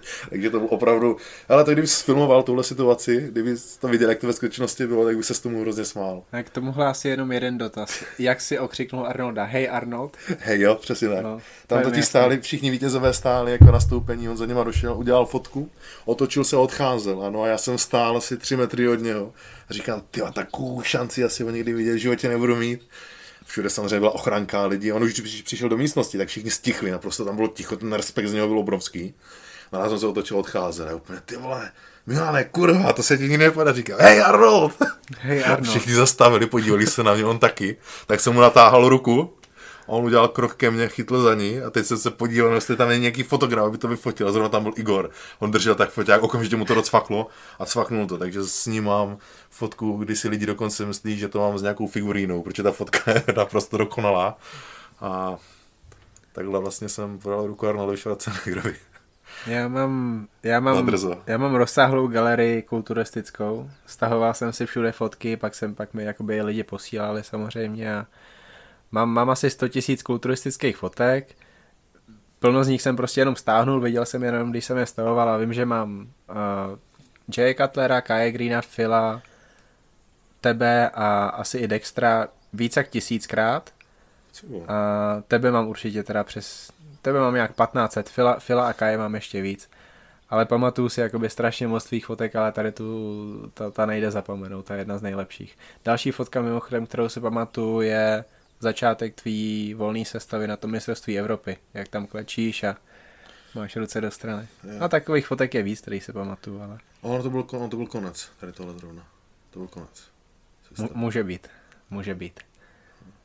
Um, Jo, to historie, no. Zmínil si Tomáše Klíče, jenom k němu. Já jsem byl hrozně nadšený z toho, jak on vypadal na tom Arnoldu a pro mě to byl fyzik, který kdyby pokračoval, tak dobije Ameriku a určitě aspoň jednou vyhraje Olympii, protože on, on neměl takový ty umělý tvary, jako má teďka Jeremy Bundy a že má úplně předimenzovaný mm. ruce, ramena, přitom záda a prsa jsou slabší. Klíč byl úplně, úplně dokonalej v tady tom, nebyl ani nějak přehnaně tvrdý, eh, ty, ty svaly a obrovský prsa, obrovský ruce. A strašná škoda, že mu nevydrželo zdraví, protože ten, kdyby mohl pokračovat, tak ten době Ameriku. Velká škoda. Souhlasím, no. on vlastně, tak nějak když to řeknu, naprosto vystihl tu dobu, kdy to začínalo a on byl naprosto tím prototypem toho fyzik, co, co v tu dobu oni hledali a, a opravdu škoda, akorát tím, že mu nevydrželo zdraví, myslím si, že je fajn říct, že to nebylo tím, že by on něco jakoby podělal, ale že prostě to je nemoc, kterou on má, mm-hmm. Protože moc lidí si bude myslet, že zneužil ne. nějaké věci a ublížil si tím, takhle to není. Uh, byl, bylo, opravdu, bylo opravdu dobrý a já si úplně pamatuju, když vlastně my jsme pořádně nevěděli nikdo, co to je za kategorii, to úplně začínalo, jak on tam nastoupil, stál a teďka ho vybrali, postavili do středu, že ty vole co, on to snad vyhraje, a prostě no. šel se soškou a zahrnul mi pod mi úplně, ty vole, prostě vytřel úplně všem zrak, úplně naprosto, to bylo, to bylo úžasné, tyjo. To, z toho jsem měl opravdu radost, protože to snad nikdo nečekal a to bylo prostě pecka. A on asi ze všech nejmín to čekal. No a potom byl hrozně oblíbený, protože tyjo, přišel s něčím, co nikdo neměl a opravdu škoda, že nemohl pokračovat dál, no, to by... Jakou měl genetiku pro tvary a mm. vlastně tu kulturistiku, protože on, on byl kulturista, byl jenom, jenom, jenom byl krásný do fyziku, tak vlastně neměl takovou genetiku, pokud jde o trávení a ty záda, že jo. Mm. Velká škoda. A mimochodem, myslím, myslím první evropský profík men's fyzik a škoda, že vlastně nikdy nezávodil.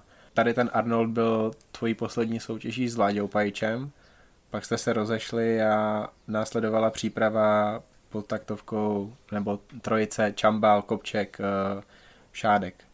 Ale jak jste se rozešli s Láďou, protože ty si o tom nikdy nemluvil veřejně. Můžeš o tom něco říct? No, tak můžu, my s Láďou jsme od roku 2009 byli uh, extrémní kamarádi, my jsme měli fakt spolu vztah jak, jak bratři nebo jak otec se synem. I některé dny v přípravě jsem u něho bydlel, ty poslední tři dny. No, ale myslím si, že takhle s odstupem času, abych to mohl dobře zhodnotit, tak ten důvod byl v tom, že už jsme asi se nerespektovali jako už ten náš společný cíl nebyl takový, jaký by měl být, protože já jsem se dostal v tom žebříčku toho úspěchu docela vysoko, on jako trenér samozřejmě stoupil hodně vysoko, Přestěhoval jsem se kvůli němu i do Prahy, abych mu mohl být víc na blízku a mohl vlastně dobít ten svět. No ale Vláďa měl asi jiné už zájmy, trénoval spoustu lidí, měl hodně klientů a já už jsem byl jedním z mnoha. No a tak ten čas na mě nebyl takový a já jsem potřeboval ty vole po tom neúspěchu dojít a vyhrát. A chtěl jsem to hrozně. No a tam to začalo hodně váznout ta spolupráce a nefungovala. A já jsem chtěl, pořád jsem chtěl, protože pro mě to bylo, buď se to podaří 2014, anebo to skončí. Protože vím, že jsem udělal velký výsledek, rok potom se mi to nepodařilo a byl jsem na takovém tom rozhraní té propasti, že buď, buď vydržím a bude to fajn, anebo to poseru a bude to špatné. No a s Vláďou to už prostě nešlo dál, takže jsem mu řekl, že to bylo fajn, ale potřebuji někoho, kdo mě dostane dál že mám pocit, že s ním už ten eh, další pokrok neudělám a potřebuji někoho, někoho, kdo mi pomůže. No a v hlavě jsem neměl nikoho jiného než Igora Kopčeka, kterého jsem právě nejvíc poznal v roce 2013, kdy jsme letěli z toho Arnolda, protože nám uletělo ve Frankfurtu letadlo, na které jsme 4 hodiny čekali, tak nám uletělo, protože jsme se s Igorem zakecali, on hodně povídal, tak nám uletělo letadlo a strávili jsme spolu na letišti asi dohromady 9 hodin.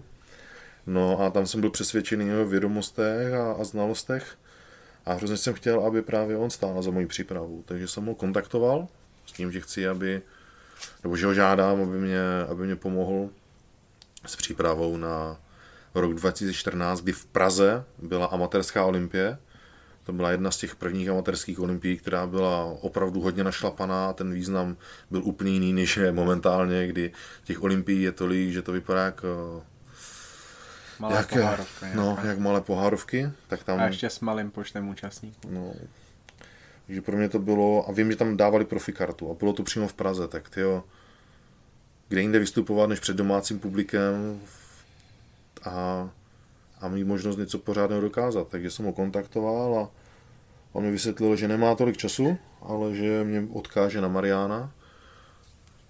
No a ve výsledku to skončilo tak, že jsme vlastně měli všichni, všichni tři dohromady, jsme řešili, co dál. Za majem jsem jezdil snad každé dva týdny do Bratislavy. Tam jsme si volali s Igorem a řešili jsme, řešili jsme takhle v tomhle týmu, co dál a mm, musím říct, že mi to kluci dali hrozně vyžrat, když teďka, když čtyři roky potom nad tím přemýšlím, tak mě brutálně dusili v té přípravě. Jenomže já jsem, já jsem taky mezek, že když něco chci, tak já tyjo, budu klidně žrát hlínu a připravím se na té hlíně, abych to dokázal, takže eh, mi naordinovali tresku, kterou nesnáším a málo sacharidů a samé super série do tréninku. Ale nemyslím si, že to bylo proto, aby mě vytrestali, ale protože věřili, že tady tahle, tahle naprostá změna toho všeho, co jsem dělal, mi může pomoct. A měli pravdu. Já jsem teda hrozně v tom trpěl, ale neříkal jsem to, prostě jsem dělal, co mám. Jezdil jsem pořád na ty konzultace za majem a na každé konzultaci uh, mi to zhodnotil sloví, je to zlé, uberem sacharidy, ale, ale fungovalo to, fakt mě dusili. No a forma, forma ale stála za to. Vím, že věděli, co dělali a na tu přípravu vzpomínám tak s úsměvem, protože tyjo, a ještě zároveň, když na to vzpomínám, tak cítím ještě tu pachuť té tresky. To smrdilo úplně všechno tou rybou. Tu, tu tresku zažilo víc Slováků, ale někdo z nich straš, někdo z nich strašně smrděl, třeba Štiglic. A já si tady to období, zdravíme Paťa, já si to, tady to období taky hrozně dobře pamatuju, protože to už mě měl Igor Kopček strašně rád po tom, co jsem mu na FIBu udělal asi čtyři rozhovory, který nemohl dát ven. Byly to nejhorší rozhovory, jaký, jaký kdy viděl, ale... A teď začíš podcast. Teď, teď, tě má, teď tě má pořád na ploše a kouká se na ně, když se potřebuje zasmat, což je hrozně. Mě Igor volal, ještě předtím, než jste domluvili spolupráci, nebo možná už jste ji domluvili, ale on ti, on ti kivnul, že ano úplně na začátku? Uh, ne, on mi kývnul, on mi řekl, že ne, ale že, Majo by to, že se mám domluvit s Majem, Aha. že ten, ten by to mohl zvládnout. Tak možná potom mi volal takový, něco ve stylu Kavalír, co, co, co ty si myslíš o tom Šátkově? Já mu říkám, jakoby, že Šádek, dobrý kluk, má velký potenciál, není, není takovej, že to dělá pro špatný důvody jako plno dalších a jo, myslím si, že byste ho měli trénovat. A nevím, jakoby, jestli si ze mě jenom dělá srandu, protože u Igora nikdy nevíš, nebo jestli se fakt ptal na to, jestli si myslím, jestli by ti měli dát šanci, ale každopádně ta příprava začala a já jsem ti v té přípravě vůbec nevěřil, protože ty zdával ven fotky, které byly vlastně starý. Mm-hmm. A to bylo, jestli měsíc před soutěží si dával ven fotky, které byly 10 no, týdnů starý. Já to, já to řeknu, hele, děkuju za to, že se za mě přimluvil, to, to si vážím, protože jak říkáš, u Igora nikdy neví, jestli je to sranda nebo, nebo to myslí vážně. Ale on přišel s tím, že to uděláme takovou boudu na lidi, aby tam bylo potom nějaké takové to vyvrcholení a lidi zlomili. On říkal, hele, máš špatnou pověst, lidi tě nemají rádi, protože tak. si myslíš, že jsi namyšlený, tak. potřebujeme nějak zlomit a ukázat, že na to máš. Jo, a uděláme to tak, že prostě uděláme takový jako šok. V půlce toho ledna nafotíš fotky, jak vypadáš, nafotíš jich hodně, Soutěž byla v červnu. Soutěž byla v Myslím, že v červnu. Buď na konci května nebo v červnu. No. Myslím, v červnu, ano, v červnu. Začátkem června. Nafotíš fotky v půlce ledna a budeš eh, každé dva týdny vydávat fotku z toho ledna. A budeš to brát jako, že je to aktuální forma a přitom já tam nebude ten vidět progres, protože to budou prostě fotky z poloviny ledna. No a takhle jsme to celou dobu zveřejňovali. Já byl úplně hotový, prostě říkám, Šárek, co děláš, tady tím nemůžeš jít na soutěž, prostě to nejde, to nedopadne. A zároveň tu v komentářích, jak ti lidi chválí, jak jsi úžasný, je tam velký posun ve formě, je to super, vyhraješ, jsi nejlepší. A... No, nevěřil jsem ti, no, protože jsem viděl tady to. No, byla to, fakt to byla sranda sledovat. A tam bylo právě i dobré vidět ty lidi, že někteří jsou takový fanoušci, že ti budou podporovat, i když opravdu vypadáš pořád jak žumpa, tak ti budou psát, jak si úžasný, jak se zlepšuješ. A pak jsou tam i takový, co ti budou furt hejtovat, takže víceméně si nikdy nezavčíš nikomu. No a Igor se o to samozřejmě přidal. Nikdo teda nevěděl, že mě trénuje, ale přidal se a dával mi to tam vyžírat, jako že co dělám, že vypadám hrozně. Tak lidi se začali hádat s ním, že proč mě jako nepodpoří nebo něco.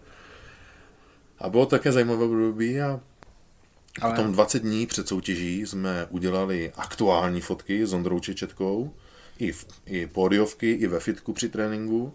A ty jsme zveřejnili, bylo to 20 dní nafocené, ale zveřejnili jsme 14 dní před soutěží. A tam na nás jste viděli prostě jeden týden fotky z toho ledna a další fotky z května. Takže ten progres byl, to vypadalo jak pět roků. No.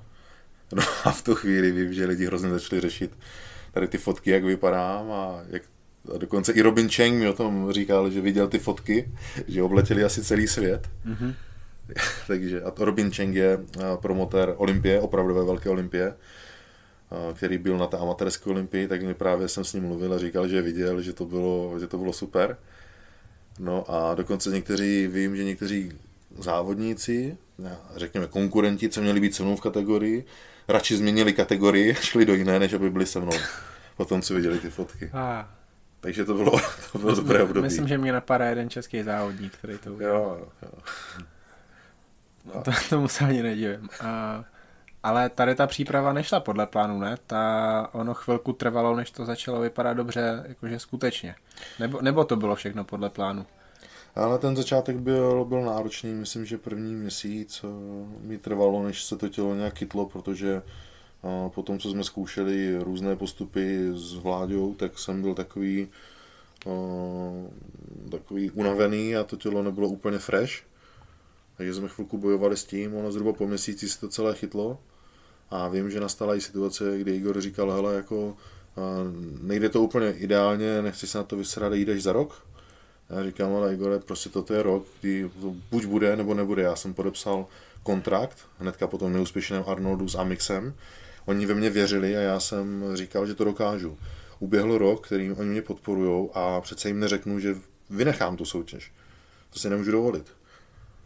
Takže jsem ho přesvědčil, že na to mám a že to opravdu nevzdám a že udělám cokoliv pro to, abych eh, došel výborně připravený. My jsme si na rovinu řekli, není jako cílem vyhrát, ale přijít lepší, než jsem kdy byl. To byl jakoby hlavní cíl.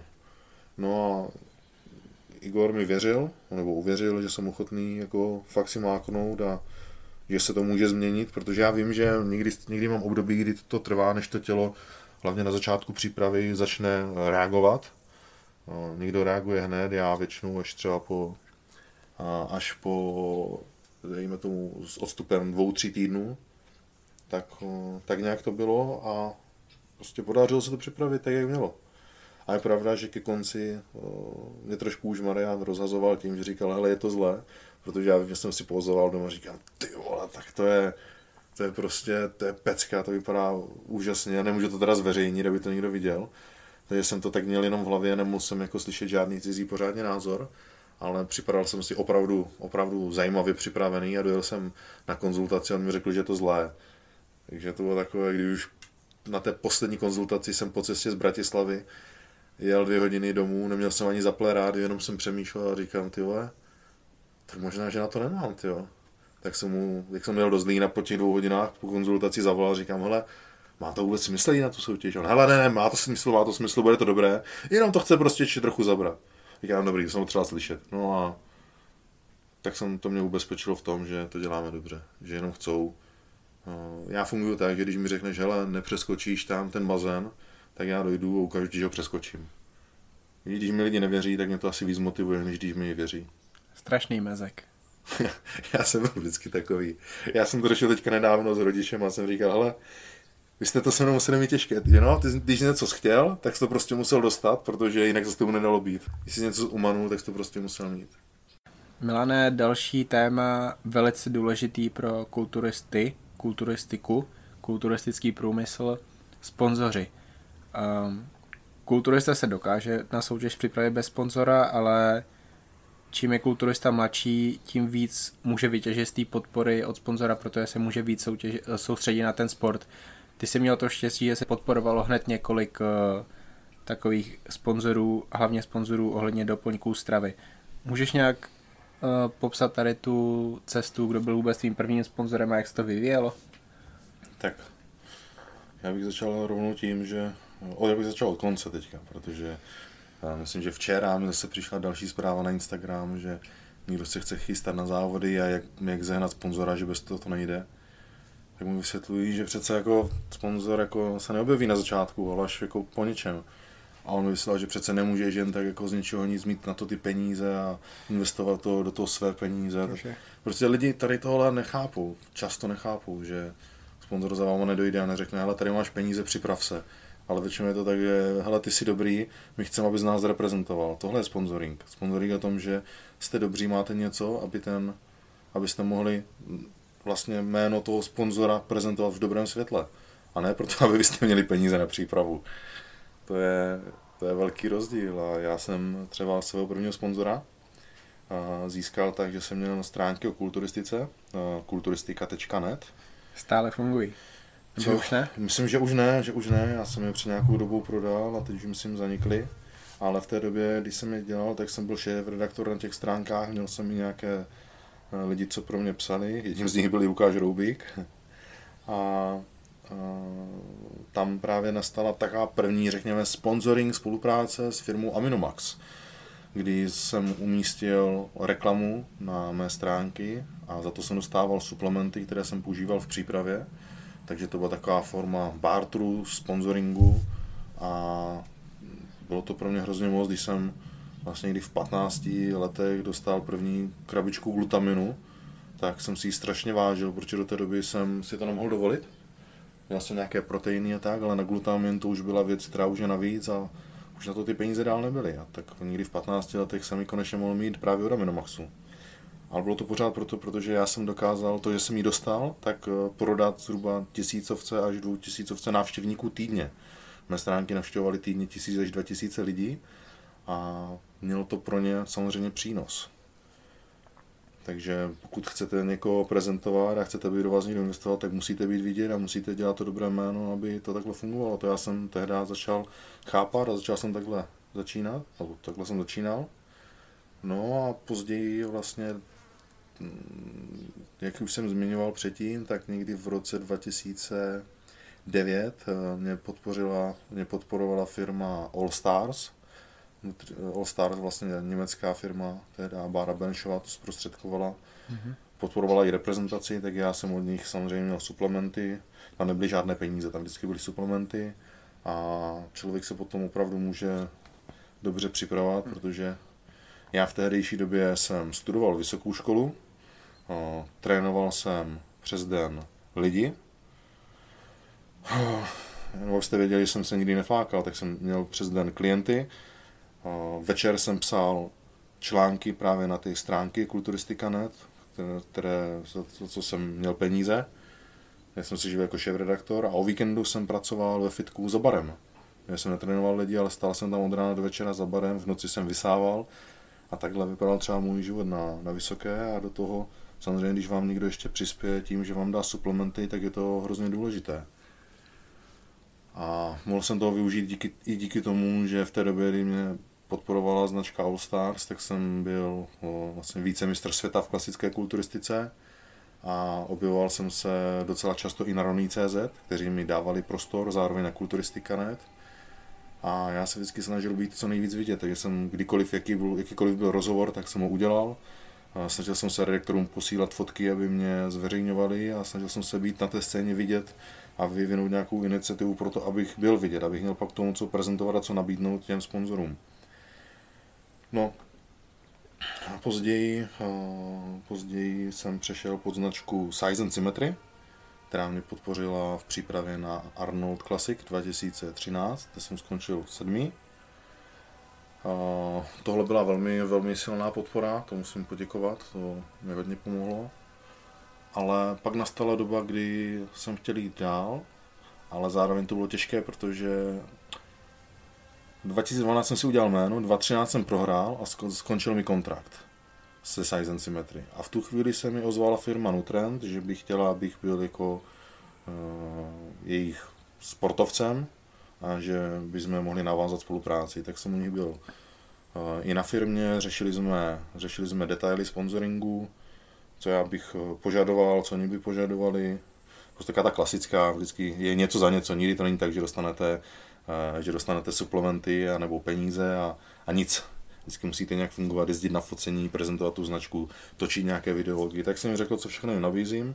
No a jim se tam moje, moje požadavky zdály vysoké, tak jsme se nedomluvili a pár dní potom jsem měl z hodou okolností, nevím, jestli to bylo nějaké volání, tyjo, nějaká karma nebo něco, tak se mi ozvala firma Amix s tím, že o mě mají zájem a jaké jsou moje požadavky, tak jsem jim stručně sdělil, co já bych si představoval.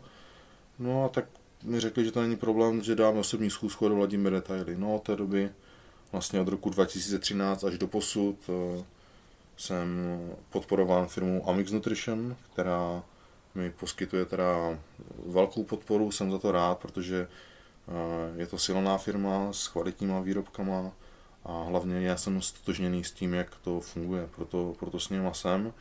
Eh, já vždycky s kým spolupracuju, tak říkám, nebudu podporovat něco, s čím já nesouhlasím. Takže i pokud máme třeba, dejme tomu, nějaký protein, nějakou příchuť, kterou, nebo nějaký produkt, který mi nesedí, tak nejsem nikdy nucený ho protlačovat. Já mám vždycky to postavené tak, že já budu protlačovat to, co já protlačovat chci. A, takže co já vám vlastně radím, tak je ode mě samotného ne, protože by mi někdo řekl, ale Milan, nepotřebujeme teďka, abys nám protlačil tyčinky. Ne, takhle to není. Já vím, vím, co můžu dělat a díky tomu mám jakoby volnost v té spolupráci, že já si můžu prezentovat, co já chci a jak moc chci. Ještě se mi nestalo, že by někdo řekl, že to nedělám, dostatečně, protože já to dělám tak, jak to je opravdu a nechci dělat reklamu za peníze, ale takže oceňuji to, že dostávám tady ty suplementy a na základě toho já chci, aby lidi věděli, které suplementy, kterým já věřím a které mají tu hodnotu, abych já si posta- spojil své jméno s nima. Takže kdybych vám doporučil něco hnusného, jenom protože jsem to dostal peníze, tak věřte tomu, že se mi to vrátí, protože spojit Milana Šátka s nějakou sračkou si myslím, že není dobré vůbec ani pro mě. A rozhodně ty peníze to nikdy nepřebíjí, protože člověku se to vrátí. A určitě byste mi to ani nevěřili, napsali, byste, napsali byste mi ty, co to podporují za sračku, teď se to prostě nedá ani pít. Takže takhle jsou mé spolupráce založené. Takže proto jsem tak rád za ten Amix, s kterým jsem říkám od roku 2013 a, a asi sami víte, že máme i Denise Wolfa, takže ta firma je opravdu silná a myslím si, že to, co ještě dál uvidíte, tak budete překvapení, protože uh, se chystají nějaké novinky další, pořád, pořád se dělá něco nového, občas tom i ztrácím, se ztrácím, kolik toho je, ale ta spolupráce je super. Další hrozně důležitá spolupráce pro mě byla s firmou Nebia. Uh, sice je to vlastně od prvního sedmí jsme teda ukončili spolupráci, asi po, to byla nejdelší spolupráce, kterou jsem měl, s ním jsem začal někdy v září 2012. Tak, tak. To bylo vlastně ještě před Amixem. No a letos bohužel teda jsme se nedohodli dál pokračovat a, a Nebia se rozhodla prezentovat nebo pokračovat a tlačit věci v jiném stylu a byl, byla taková možnost, nebo dospělo to k tomu, že se naše cesty rozešly. Ale jinak celou dobu, celou dobu jsem měl od nich super podporu, byl jsem na spoustu akcích a celou dobu jsem nosil spoustu oblečení, i moje žena, takže to bylo příjemné a určitě musím zmínit firmu Drubežářské závody Klatovy. Já si doteď pamatuju, když jsem viděl nějaký dokument s Filmhítem, jak byl v Drubežárnách a měl na sebe takovou tu srandovní čepičku, když tam procházeli a zjistil jsem, že on dostává to maso. Říkal, ty jo, a to si pecka. No a pak, ty jo, světe div se, podařilo se mi úplně to samé, takže mě chodí týdně, týdně mi vozí čerstvé kuřecí maso, chodí mi z drubežáren takhle a sám jsem i tu čepičku takhle na hlavě měl, můžete se na to podívat na Roný.cz je video, kdy dokonce procházíme drubežárnou a tohle je obrovská podpora, protože to maso co si budeme povídat, je jiné než od, konkurence a, a mít doma Já ani nechodím vlastně do obchodu, mě to dovezou přímo domů, takže mám plnou lednici masa a prostě vytáhnu maso na kraji a mám kvalitní maso přímo na talíři, takže to je pro mě důležitá spolupráce. A potom ještě to byl vlastně třetí sponzor. Byl, mluvil jsem o Amixu, který je aktuální, Nebě, která už teda skončila. Drubežár Niklatovi jsou taky současný. A další firma je Dragon Nutraceutical, to je vlastně firma Flexe Luise, která vyrábí takové ty gely na, jak nevím, jak bych vám to lépe popsal. To jsou takové ty, ano, gely, gely na hubnutí a na regeneraci, na chlazení. Je to pro podporu, já to říkám, není to tak, že se natřete břicho a zhodíte tam, ale prohřeje to líp, určitě to stenčí tu vrstvu té kůže, protože se s náma vypaří voda a myslím si, že to líp působí i jakoby na, na to prokrvení a možná i na ty detaily na tom daném místě. Takže ne, není to tak, že se potřete celý, ale potírám si tím třeba břicho, trochu ramena, aby ta kůže byla prostě tenčí a myslím si, že v tomhle to má ten přínos. Není to určitě tak, že jste tlustí, natřete to a zhodíte. Pokud jste závodníci, anebo jde vám o to, abyste dobře vypadali, tak si myslím, že když to budete používat dva, dva týdny, měsíc před eh, focením nebo před nějakým vystoupením, tak eh, to poznáte. Ale, ale není to nic, co bych tady říkal, máte krém, natřete se a budete hubení. To zase, jak říkám, já lidem neležu. A poslední spolupráce, co jsem navázal, myslím, loni, tak je s firmou Crusher. A tam jsem slyšel spoustu narážek, že jsou to houbičky na nádobí ale je to vlastně molitán, nebo ne, není to molitán, je to paměťová pěna, eh, dokonce patentovaná a jde o to, že s touhle firmou spolupracuji proto, protože jsem si vybral já je, oni jenom jsem se s nimi seznámil, ukázali mi, co mají a já říkám, tyjo, to je super nápad, já bych chtěl být jako součástí. Takže tohle je důvod, proč s nimi spolupracuji já, protože jsou to, ono, je to vlastně, lidi používají molitán, já používám crashery, je to příjemnější, víc to vydrží, dobře se s ním cvičí a než to odsoudíte, tak si to vyzkoušejte. Je dost velká šance, že většina z vás potom u toho zůstane a použije to. Takže tohle jsou vlastně ti sponzoři a určitě je to velmi, velmi přínosné pro, pro každého sportovce, ale říkám to, že já mám teďka čtyři sponzory, tak to neznamená, že tohle bude mít každý. Uvědomte si, že já ten sport dělám 16 roků a 16 roků chodím po všech možných akcích. Spoustu věcí jsem i udělal pro ten sport zdarma, jenom proto, abych byl víc vidět. Takže se to potom člověku trochu vrací a určitě to není tak, že někdo dojde a hnedka vám všechno nasolí a máte to. To si musíte prostě zasloužit. A musíte s tím umět hlavně pracovat. Je spoustu lidí, co jsou úspěšní a zaslouží si to jenom, že dostanou tu možnost mít toho sponzora, ale potom to pohřbí tím, že s tím neumí pracovat a neumí to prodat. Sami si představte, vždycky dovedete tak, že máte nějakou firmu, které se vám točí peníze, teďka část těch peněz máte dát nějakému sportovci, nebo ano, je to vždycky část peněz, když mu dáváte suplementy, tak pořád to stojí peníze, že ta výroba. A máte to dát nějakému sportovci a jenom takhle mu to dáváte a on a nic z toho nezískáváte. Vždycky z toho něco chcete. Přece každá, každá investice musí mít nějaký zpětný přínos, takže takhle o tom uvažujte a možná se vám časem zadaří. Já vám to jenom přeju. Je to rozhodně složité a je to čím dál složitější, protože tím, jak se kulturistika a fitness odvětví dělí na tolik různých kategorií.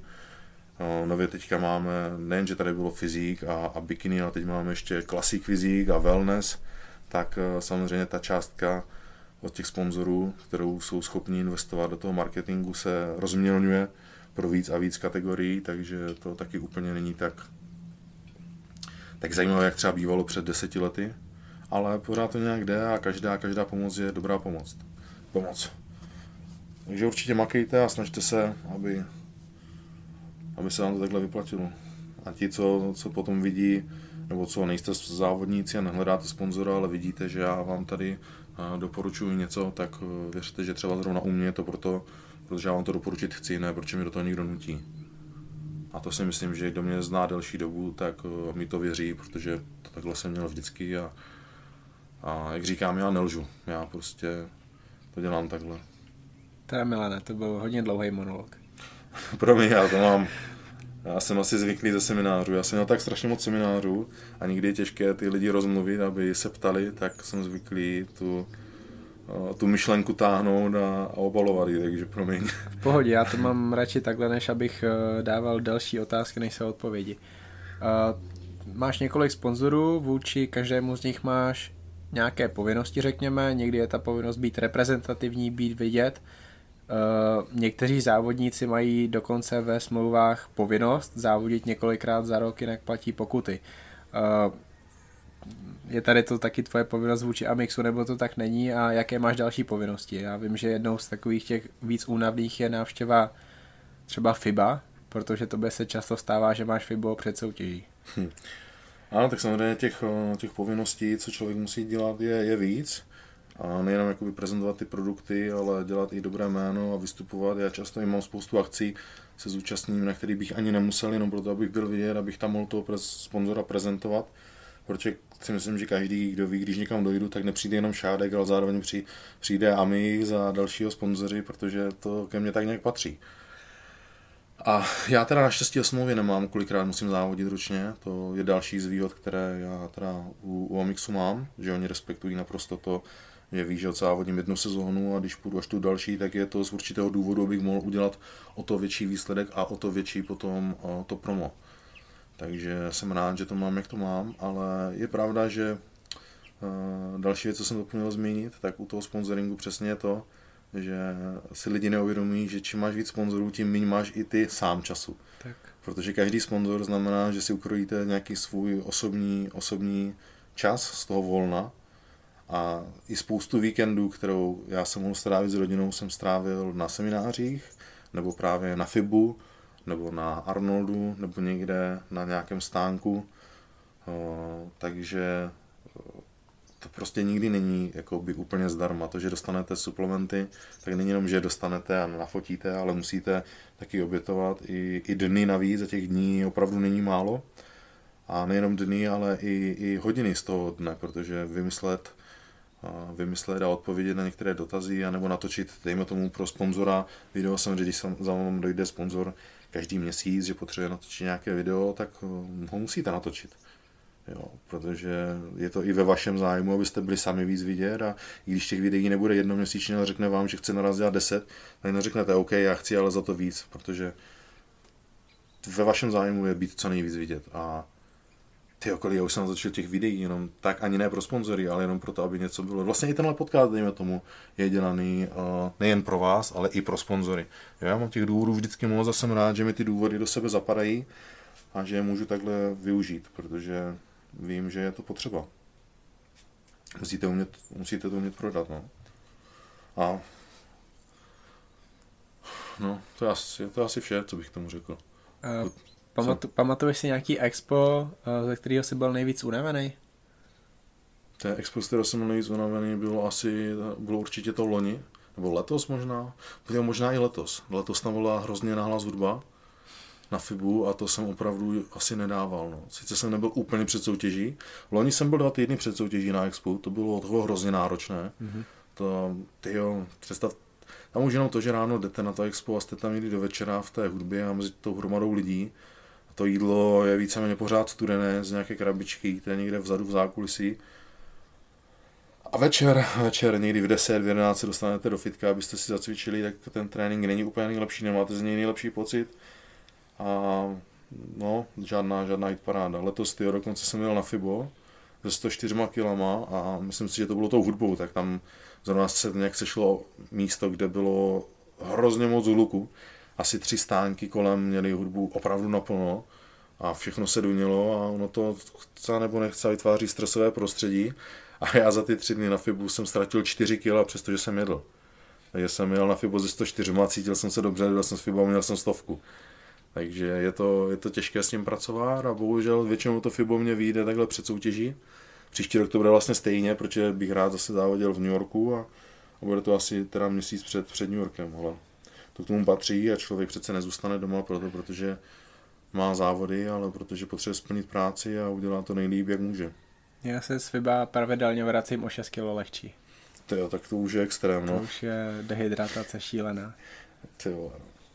Um, ono se to nezdá, ale ono, každý tady tento veletrh a nebo i akce na Bersvali, nebo Evolos, kdekoliv jde člověk na stánku, tak ono je příjemné pro vás tam přijít a vyfotit se s tím sportovcem a jít za dalším, protože pro vás je to zážitek a navíc se to furt mění. teď si představte, že stojíte u toho stánku a, a přijdou za váma, nevím, 300, 300, 500 lidí pro fotku a povídat si s váma. Ono je to super, já neříkám, že mě to nebavilo, mě to hrozně baví, těší mě to a mám radost, že chodíte. A opravdu vám děkuji, že chodíte a klidně choďte víc. Jenom říkám, že je to jako unavující, abyste věděli jako tu druhou stránku. Je to unavující tam stát a zvládat to, ale, ale je to zároveň takový pocit i satisfakce. Je to matek na tréninku, je to dřina, ale je to fajn. Ty si, ty si to užíváš, tebe to baví, uh, já pak řeknu proč, ale zeptám se, Měl jsi někdy takhle už zkušenost eh, s tím, že se spotkal na expu s Kevinem Levronem? Ale s Kevinem eh, jsme se jako viděli víckrát, ale nemluvili jsme spolu nikdy nebo takhle. Že Kevin vyloženě nesnáší to, že je takhle na expu a bože, deset lidí mi možná říkalo, že uh, si šlo pro fotku, uh, pro podpis od Kevina, on se na ně ani jednou nepodíval za tu dobu, co se s nima bavil a fotil. Hmm, Dokonce s... i na fotkách se kouká jinam. To se mi nelíbí tady tenhle přístup, protože pokud už jde na, na, na takovou soutěž, tak, nebo na, to, na takovou akci, tak by tam pro ty lidi měl být, jinak, eh, jinak jde vidět, že to nedělá, protože tam chce být. Mně se třeba, třeba hrozně líbí přístup Flexe. Flex tam dojde a pro ty lidi tam je, podá si s ním ruku a ano, i když za ním dojdu odpoledne, a tak mě vezme stranou, ten si pokecat a řekne, že je extrémně unavený, ale že to super, že tam má fakt velké řady a že ho to hrozně baví a těší ho to. Tak líbí se mi jeho přístup, že on to bere vlastně podobně jak já, nebo já to asi beru podobně jak on, možná, že on je pro mě takhle ten vzor, proto to takhle mám, protože čím víc máte těch lidí, tím víc eh, vlastně pro ně znamenáte a to je super a, a teda přístup Kevina mě teda trochu mrzí, to jsem nevěděl, že on takhle má, já jsem spíš viděl na takových těch mezi, mezi tím, co byl u toho stánku. Pokud, to, pokud má někdo dobrou zkušenost, tak to je super, já, já jsem jenom rád. Eh, Flex mimochodem pro mě nejlepší ambasador kulturistiky na světě, není nikdo lepší souhlasím, mně se líbí, že není žádně, že, že nemá žádné tyjo, nějaké, jak bych to řekl, excesy, že ho nikdo nenatočil při nějakých divných věcech, nebo že že takový, jak je, že se líbí, že... Milane, nedělej si srandu, ty jsi dělal loni živý stream z pokoje před soutěží a musel si mazat video. To ano, já jsem ale nevěděl, že, tam, že se tam něco objevilo a doufám, že to moc lidí nevšimlo. A každopádně to bylo nechtěně, já jsem nechtěl nikdy nic ukazovat. A jinak ty víš, že jsem byl s Milanem Kincem asi 2013 rok na Body Poweru? Vím, vím, ano. Uh, tak my jsme, Milana Kince trénoval Neil Hill, uh, trenér uh, Flexe Luise a my jsme právě že s ním jeli v taxíku a Flex se s náma bavil úplně, bavil úplně normálně, byl jakože zprostej úplně, jak se my bavíme, jak říkáme mm. naše zprostý slova, tak on se s náma takhle bavil úplně stejně a fakt úplně v pohodě, každý mu se takhle chová, je úplně jedno, kde seš, je úplně jedno, kdo seš, prostě jedná s tebou stejně, takže i proto mám Flexe hrozně moc. Ano, jeho přístup je super, já jsem s ním začal mít větší kontakt někdy kolem toho Mozolány Classic, který to byl rok, ale, ale on si mě pamatoval už z asi, asi 13 nebo 12. Myslím, že tak nějak, no. Tak jsme spolu trénovali a vyměnili jsme si telefonní čísla, od té doby si uh, jsem tam píšem, on mi i párkrát volal. Uvědomuji se třeba po Charlotte, když mi volal a, a a vysvětloval mi a byl nadšený z toho, že, že budeme spolu na Olympii a že tam s, vlastně s kým, že tam s Dallasem a s Nílem seděli a sledovali, sledovali výsledky a že měli radost, že to zapíjí, tak to bylo příjemné. Takže Flex je opravdu takový, pak je to s ním fajn, ale, ale vím, že toho má taky spoustu, takže se mi často stane, že mi neodepíše na zprávy, protože je opravdu busy člověk. Já když jsem byl u něho v tom Dragon's Lair, tak eh, mi ukazoval svůj eh, rozvrh nebo kalendář na další tři měsíce a, všechny okýnka byly začerveněné, jakože je nikde pryč. Takže opravdu to byl extra, extra kalendář. No. A tohle si lidi nedokážou představit, jak jakoby i vlastně Flex možná nejvíc má. Flex a Kai mají opravdu busy kalendář. Phil to už fakt udělá pak tak, že před Olympií nikam nejezdí, ale Flex snad ještě dva, tři týdny před Olympií může dělat exibiční vystoupení do samé třeba Jose Raymond a plno dalších kulturistů. Ono se to nezná, ono je to velký výkon tady tohle udělat, protože ty, když si fakt v přípravě máš každý trénink nalajnovaný jídlo, nalajnované, teďka letíš někam letadlem, letadlo má spoždění, teďka přesun taxíkem a ještě po Americe nebo v New Yorku tyjo, tak je to, je to opravdu výkon a, a obdivuje za to já sám. Mám toho tolik, že často ani rodině nestíhám odepisovat a to mám, tyjo, trochu bych říct, desetinu povinností, co oni. Takže opravdu se mekám před ním. On mi říkal, že se v tom čase naučím chodit, abych to zvládal, ale někdy, někdy je to hodně a fakt jsou to frajeři za to, co zvládají. Vy je potom vidíte na soutěži nebo na expu, ale nevidíte všechnu tu práci, co, co dělají kolem a to cestování a plánování a, a natáčení videí a stříhání a řešení, co na videu bude, tak to je, to normální člověk si myslím nezvládne tolik práce, jak oni ani za, tyjo, ani za, kdyby ten den měl 50 hodin tak to nestihnou. No. Co oni za 24. Pak jsou kulturisti, co vyloženě jenom pumpují a cvičí lehce a Flex právě patří mezi ty, kteří se v tom tréninku hodně vyhecují. Ještě má za trenéra Jodu Nila Hilla eh, ten má svůj systém Y3T, eh, Y3T, každý si může najít a to je takový tréninkový systém, kde máte třeba i 30 opakování i víc a to už, eh, to už v tom tréninku zkoušíte jiné věci než jenom 10-12 opakování. Já vím, že ty si dopumpovával na FIBu loni nohy s toho opakováním a prostě úplný peklo a už na to nějakým způsobem byl zvyklý a hlavně vydržíš tu bolest, ale z toho opakování nezvládne každý. No, není, není to prdel. Já dokonce s Flexem jsme cvičili nohy. Já jsem s ním cvičil nohy v můj takový nešťastný rok, kdy jsem nezávodil.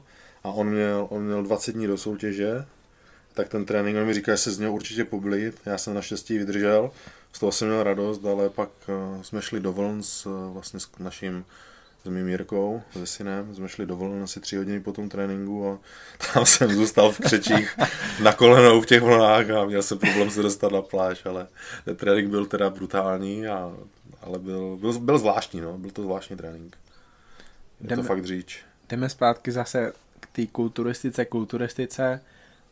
Teď se začínáme dostávat teda k té profi kariéře. Hele, já začnu tím, že ty jsi profi kulturista. Um, ten 13-letý kluk, co začínal s kulturistikou, co si představoval, kam, kam si myslel, že to dotáhne a kdy jsi opravdu začal myslet, že jednou profíkem můžeš být? Ty ze začátku, když jsem začal s kulturistikou, tak jsem... Třeba když jsi potkal toho hmm. Ronýho. Co jsi myslel? To já nevím, pro mě profikulturistika byla vždycky něco nadpřirozeného.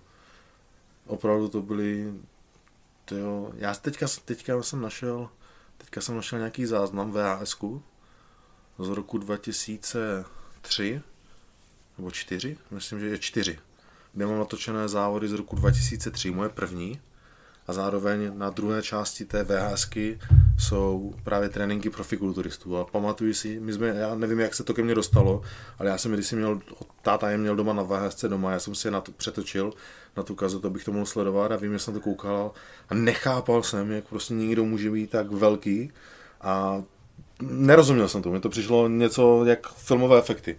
Mimochodem, já tady mám uh, extrémní disk a na něm asi 40 DVDček kulturistů, takže můžu ti je přetáhnout. Aham, aham. takže, takže si představte, že na to takhle koukáte a to vás nenapadne, že se tomu můžete někdy přiblížit. Ani mě to hnedka nenapadlo. Já jsem za začátku vůbec nevěděl, co to očekávat. Já na první soutěž jsem šel proto, abych teda, když to dělám, tak vyzkoušel, jak jsem na tom ve srovnání s ostatníma. No a když jsem myslel, že docela dobře, tak cílem bylo být jako lepší než oni. No a postupně se zdvihal ten žebříček, až jsem chtěl, až jsem chtěl být mistr republiky. A když jsem byl, říkám, tyjo, tak teďka mě čekají junioři, tak bych chtěl být mistr republiky juniorů. Tam jsem na republiku nešel, rovnou jsem skončil druhý na světě a samozřejmě touha byla být mistrem světa. Ale nevěděl jsem, jak potom to v chlapech dál může jít, protože že být juniorem nebo chlapem je sakra velký rozdíl. Můžete být tři, trojnásobným mistrem světa juniorů a v chlapech si ani neškrtnete protože ten rozdíl je pak strašně velký a záleží víceméně všechno o tom, jak dopadnete v těch chlapech. No a tak jsem chtěl prostě být dobrý mezi těma chlapama. No a no, to akorát šlo trochu líp, než jsem vždycky myslel, což bylo fajn. A když jsem byl pátý na Evropě, tak eh, to bylo poprvé, co jsem pomyslel na to dostat se do profi. Netušil jsem, že se mi to podaří, řekněme, relativně brzo, ale v roce 2012 bylo poprvé, kdy mě napadla myšlenka, že se budu hnát za profikartou. Já jsem řekl, hele, já ji prostě chci a buď se jí přiblížím, nebo ji dosáhnu, nebo ji nedosáhnu, ale chci ji. A je mi jedno, jestli dosáhnu teď, nebo ve 30, nebo ve 40, ale je to můj cíl a to momentálně se stál můj celoživotní cíl uh, dosáhnout profikarty. A to bylo vlastně první období, kdy jsem chtěl být profíkem. Ale asi mě ještě v té době nenapadlo, že bych mohl takhle soutěžit na Olympii. V té době určitě mě nenapadlo, že bych se na Olympii takhle dostal. Já jsem prostě viděl profikartu a viděl jsem jenom jí a to pro mě byl ten cíl. Dál, dál jsem se ještě nedíval. A potom, až jsem dostal té profikarty, tak 2014, tak cílem bylo si to zkusit, jak vlastně mezi těma profíkama vypadám a chtěl jsem se nějak slušně umístit. Tam nebylo cílem vyhrát nebo něco, tam bylo prostě cílem jako přijít nějak nachystaný a, a vidět, jak vůbec v tom profi světě, co od toho dál očekávat. A to byl rok 2015, kdy jsem poprvé závodil na profi soutěži. Co by řekl ten 13-letý kluk? 13-letý Milan Čádek na to, kam jste dotáhnul. To znamená mezi profíky, profesionální vítězství, na Olympii, první vyvolávání a stál si vedle Flexa. Ale já myslím, že ten 13 letý by tomu nevěřil. Když jsem mu řekl, že se tady tohle stane, tak by tomu nevěřil a myslel by si, že přeháníš. To asi, asi upřímně by to tak bylo. No. Co na to říkáš ty? Protože to, co se ti povedlo, je pro kulturistu před 30. rokem jeho života to je, to je hodně dobrý výsledek. To, je, to se nepovede moc lidem. Ono popravdě zvláštní, eh, když to takhle říkáš, když o tom takhle mluvíme, tak mi to přijde neuvěřitelné, ale já pořád tak nějak, ještě než přijel, tak o tom nepřemýšlím, prostě jsem tady na zahradě, mám tady auto, mám tu rodinu, řeším tady bazén a, a neuvědomuji si vlastně, jak moc je to jako úžasná věc. No. A teda je to pecka, no. Jako fakt asi je to pecka, ale, ale nechci, nechci nikdy se zastavit v tom, že si budu sobě myslet, že jsem víc než ostatní, nebo že jsem Bůh ví, co dokázal, zůstanu v tom zaseknutý. Já pořád přemýšlím nad tím, co udělat pro to, abych byl lepší, než jsem teď. A takhle já to vnímám. Ale je pravda, že když se člověk zastaví a zamyslí se nad tím, co vlastně bylo a kde to je teď, tak je to super. Já doufám, že si to uvědomuješ. Já jsem to i loni napsal v tom článku o Olympii, že Milan Čárek to dokázal, což mělo několik významů, ale prostě dokázal to. Teďka to... Dokázal to. Tam není Víš, no, ano, zatím hlavně eh, je strašně moc dřiny, nejenom jakoby mojí, ale, ale spoustu i lidí dokola. Tam si kolik sponzorů mi pomáhalo, ty jsi mi pomáhal, Igor Kopček, Marian, Tomáš Bureš, ty moje žena, co si se mnou vytrpěla za ty poslední roky, nebo vytrpěla, jak moc mě pomohla. To jsou opravdu také dílčí faktory, že vím, že celá to, co vlastně teďka je u mého jména připsané, to, co jsi vlastně zmínil, není jenom moje práce, ale je to práce i lidí kolem a, a tyjo, jsem rád, že, že to takhle je. Je spoustu lidí, bez kterých by to asi nedopadlo tak, jak to je. Já jsem rád, že všichni jsou kolem mě a pomáhají mi a podporují mi. A že mám tu možnost, kterou jsem dostal. Že jsem ji měl možnost takhle využít. Jaký je to být profíkem? Jaký je to být profesionálním kulturistou v IBB Pro Lize? Je to takový, jaký jsi to představoval? Já jsem to představoval trochu jinak. Já jsem si myslel, že dostanu profikartu a život se změní a, a na nás všechno bude trochu jinak, ale pamatuju si přesně na ten moment, kdy mi zavolal Martin Jeba ze svazu kulturistiky a řekl, že má pro mě dobrou zprávu, že mi schválili profikartu. A já jsem v té době bydlel v Praze, v Garzonce a vím, že jsem položil telefon a běhal jsem dokola v té Garzonce od jedné strany na druhou. A měl jsem strašnou radost, protože to byl vlastně můj celoživotní cíl toho dosáhnout. A, a taky si úplně přesně pamatuju, že jsem se cítil úžasně. A hnedka ráno jsem se probudil a říkám si, tyjo, ono je vlastně den úplně jako každý jiný. Já musím jít do práce, úplně stejně tak, jak jsem chodil, musím dělat úplně stejné věci. Ono se vlastně nic nezměnilo.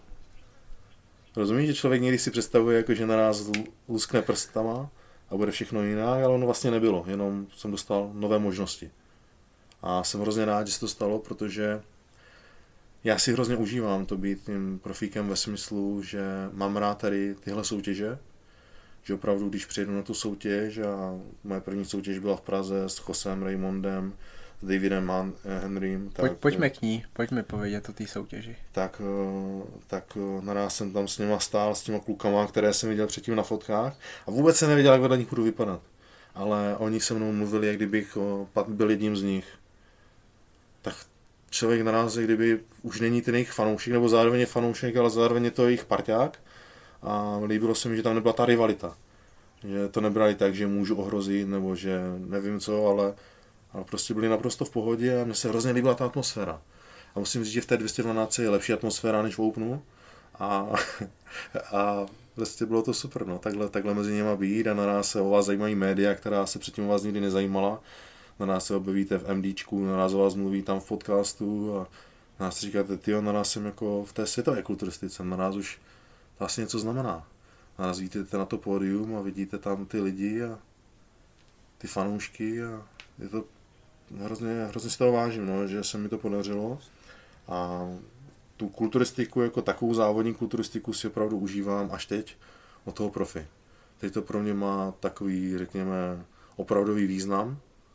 Ne, že by ta kulturistika amatérská nebyla důležitá, je, ale člověk si tím musí projít, ale tohle je taková ta už, taková ta třešnička na dortu. Jestli mi rozumíš. Jasně, že jo. Víš, že už jsi prostě opravdu tam, jako tam nejvíš a a naopak mezi těma kulturistama je daleko větší respekt než, než v amatérech. A na nás si prostě píšete a, a hele, když pojedeš teďka, mi řekne, hele, když pojedeš na Floridu, stav se za mnou, když pojedeš do New Yorku, uh, tak dej vědět, já ti můžem zatrénovat, vezmu tě na jídlo. A ty lidi jsou na nás, řekněme, kamarádi. Máš pocit, že jsou to kamarádi a, a sem, tam, sem tam ti napíšou a je to, je to super, no, tady tenhle svět. A ta první soutěž mi to právě takhle ukázala. To, vlastně, to asi nemohlo dopadnout líp, než že uděláš ten profi debit v Praze. To, to bylo perfektně vymyšlené. A dokonce ti to vyšlo ideálně časově po té amatérské olympii. Ano, bylo to přesně rok, rok potom jsem se vrátil na stejnou soutěž, ale už do profi. A tam, tam i fanoušci vlastně mi udělali úžasnou podporu, tam jsem se cítil hrozně dobře a těším se, že se mi jednou podaří tam vrátit. Doufám, že už příští rok bych mohl tam soutěžit. Já doufám, že to bude potom, co se zúčastníš Olympie. Jo, no. To teďka je můj aktuální momentální cíl, je kvalifikovat se na Olympii. Takže to je můj cíl do příštího roku. Ale hrozně rád se chci, nebo hrozně bych se moc chtěl ukázat to vlastně před domácím publikem, protože naposledy jsem tam byl v roce 2015 a, a stálo to za to a myslím si, že ti lidi si to zaslouží a, a doufám, že se mi to na příští rok podaří. Mělo by, protože bych rád tu sezónu e, měl delší a využil bych ji naplno a když všechno půjde dobře, tak bych tam chtěl být. Já si myslím, že si to zaslouží jak ty lidi, tak i ty, tak i Evlos. To prostě tady ty tři složky dohromady, to, to bude obrovská soutěž. Mě třeba i teďka psal dost lidí, jestli mě uvidí na Evlos. Já tamhle to soutěži nebudu, já teďka beru vlastně tuhle podzimní nebo tuhle část eh, roku, proto abych eh, se, si odpočinul a zároveň se pořádně připravil na příští rok, protože přece jenom jsem byl první rok v Openu a chybí mi tam nějaké kila hmoty, tak toho chci využít a zároveň si trochu odpočinout, abych potom mohl ten příští rok pořádně oulit. A, a, a letos tam asi nebudu asi vůbec, protože vlastně u nebe nejsem, takže na stánku, na stánku nebudu a mix tam taky není. Vlastně tam nemám žádný stánek, takže... A dokonce ve stejném termínu je Arnold eh, v Barceloně. Fakt? Ano. To bude zajímavý i z pohledu závodníků. Ještě plno lidí vlastně neví o tom, že nesmí závodit na Evles, pokud chtějí pokračovat ve svazu. No to já, no to No, bude to zajímavý. Je, takže v Barceloně bude ten... Stejný řekněme, víkend. Elite Pro, řekněme, nebo ta Ano, bude tam, bude tam Elite Pro, budou tam mm. kulturisti, kteří zdaleka nedosahují kvality těch FBB Pro. Eh, ze Slováku by tam měli například závodit Kryžánek, asi i Vavrečan. Mm-hmm. A v Praze budou ti nejlepší. Bude tam Bonák, myslím, že i Rami asi přijede Dexter. Jo. Uvidíme. No. Bude, bude to zajímavý a není to moc dobrý pro kulturistiku i pro fanoušky. No. No, to je divné, tady ten rozpad té federace, takhle na ty dvě části. Takže uvidíme, jak se to dál bude vyvíjet. No. Uvidíme, no, zatím, zatím pořád nevíme a No zatím, já se, já jsem, zatím já vidíme, se, že... Já jsem rád, že ty jsi 5BB Pro, viděl jsem asi na rovný, možná pár komentářů, že ale Šárek by měl jít do, do Elite Pro, všechno by, by tam vyhrál, ale to je Tyjo, prostě... k čemu mi to bude? To je, Přesně tak. tyjo, se, když to řeknu blbě, šel teďka na mistrovství republiky a závodil tam, teď já teďka stojím mezi těma nejlepšíma, mezi něma jsem vždycky chtěl stát. O to tam jde, já jsem to nedělal proto, abych vyhrával soutěž, já jsem to dělal to, abych mohl stát mezi nejlepšíma a s něma bojovat. Víš, já bych neměl dobrý pocit, kdybych byl tyjo, 30-násobný mistr světa, ale věděl, že nejsem mistr Olympie. To je prostě, takhle to prostě je. Já chci stát s těma nejlepšíma, vždycky jsem chtěl. Proto jsem chtěl jít do profi. Kdyby nechtěl jít do profi, tak zůstanu v amatérech. Tak proč bych teďka měl jít, když to řeknu, do těch Elite Pro?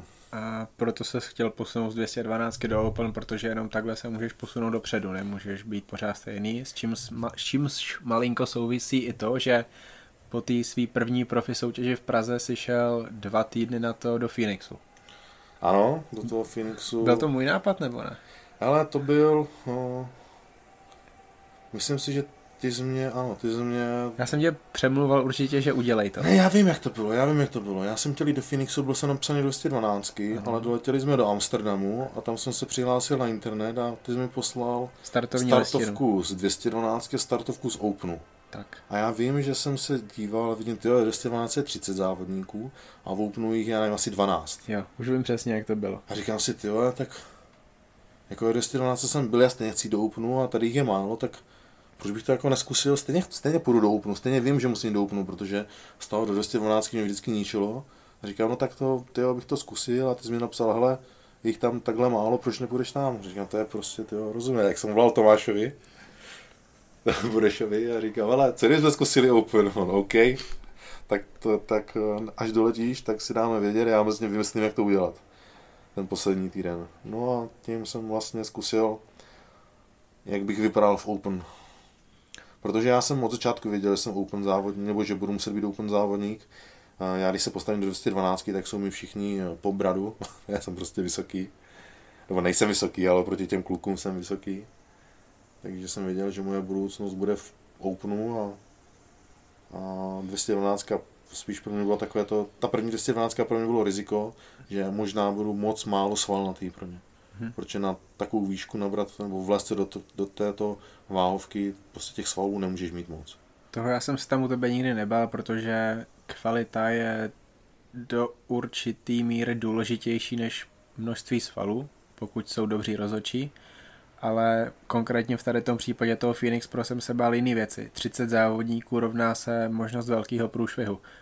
Oni tě přehlídnou a ty vlastně nebudeš ani v první 15. Ty, ty půjdeš na stage, půjdeš hnedka pryč a vůbec si nezazávodíš, dopadneš strašně špatně. Když je takhle moc závodníků, tak se stává strašně moc často. Uh-huh. A když je tam víc velkých men, tak se může stát, že prostě jednomu velkému jménu se stane přesně tady to, a co to je pak za závod. Takže pro tebe bylo mnohem chytřejší v tady tu chvíli těch, ten Open s jistotou, že si zazávodíš a myslím si, že tam bylo několik dobrých závodníků, několik horších, to jsem věděl, že několik z nich porazíš.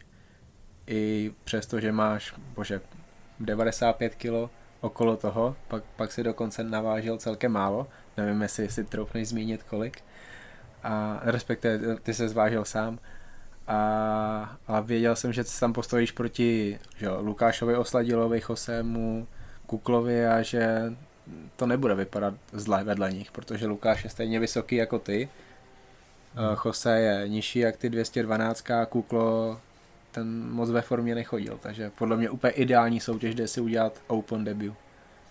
No, já jsem rád, že jsem, že jsem to udělal, že jsem šel do toho Openu. Mm, Myslím si, že kdybych zůstal v té 212, tak jsem mohl vyhrát. Myslím si, že jsem tam mohl mít první vítězství, ale mě to netrápí. V tu chvíli mi to trápilo, protože jsem si myslel, že jsem se mohl dopadnout líp než eh, na tom myslím, sedmém místě, v tom Openu. Asi. Nevím, jsem byl šestý. Sedmé nebo šesté. Šestý, to já ani nevím, možná, že šestý, no. Nevím, ale vím, že jsem byl těsně za finálem, vím, že jsem skončil za kuklem, to bylo jediné, co mi vadilo, protože on tam byl opravdu mimo formu a ne, nechápal jsem, proč je přede mnou a ještě tam byl jeden, jeden závodník, kterého jsem mohl překousnout, že mi porazil a to byl Banout. Ano. Ten byl tak strašně škaredý, že jsem tomu nerozuměl, ale dopadlo to, jak to dopadlo. Zkusil jsem si Open a viděl jsem, že tam stát můžu. Proto jsem věděl, že moje další, další vlastně kroky budou vést do Open kategorie.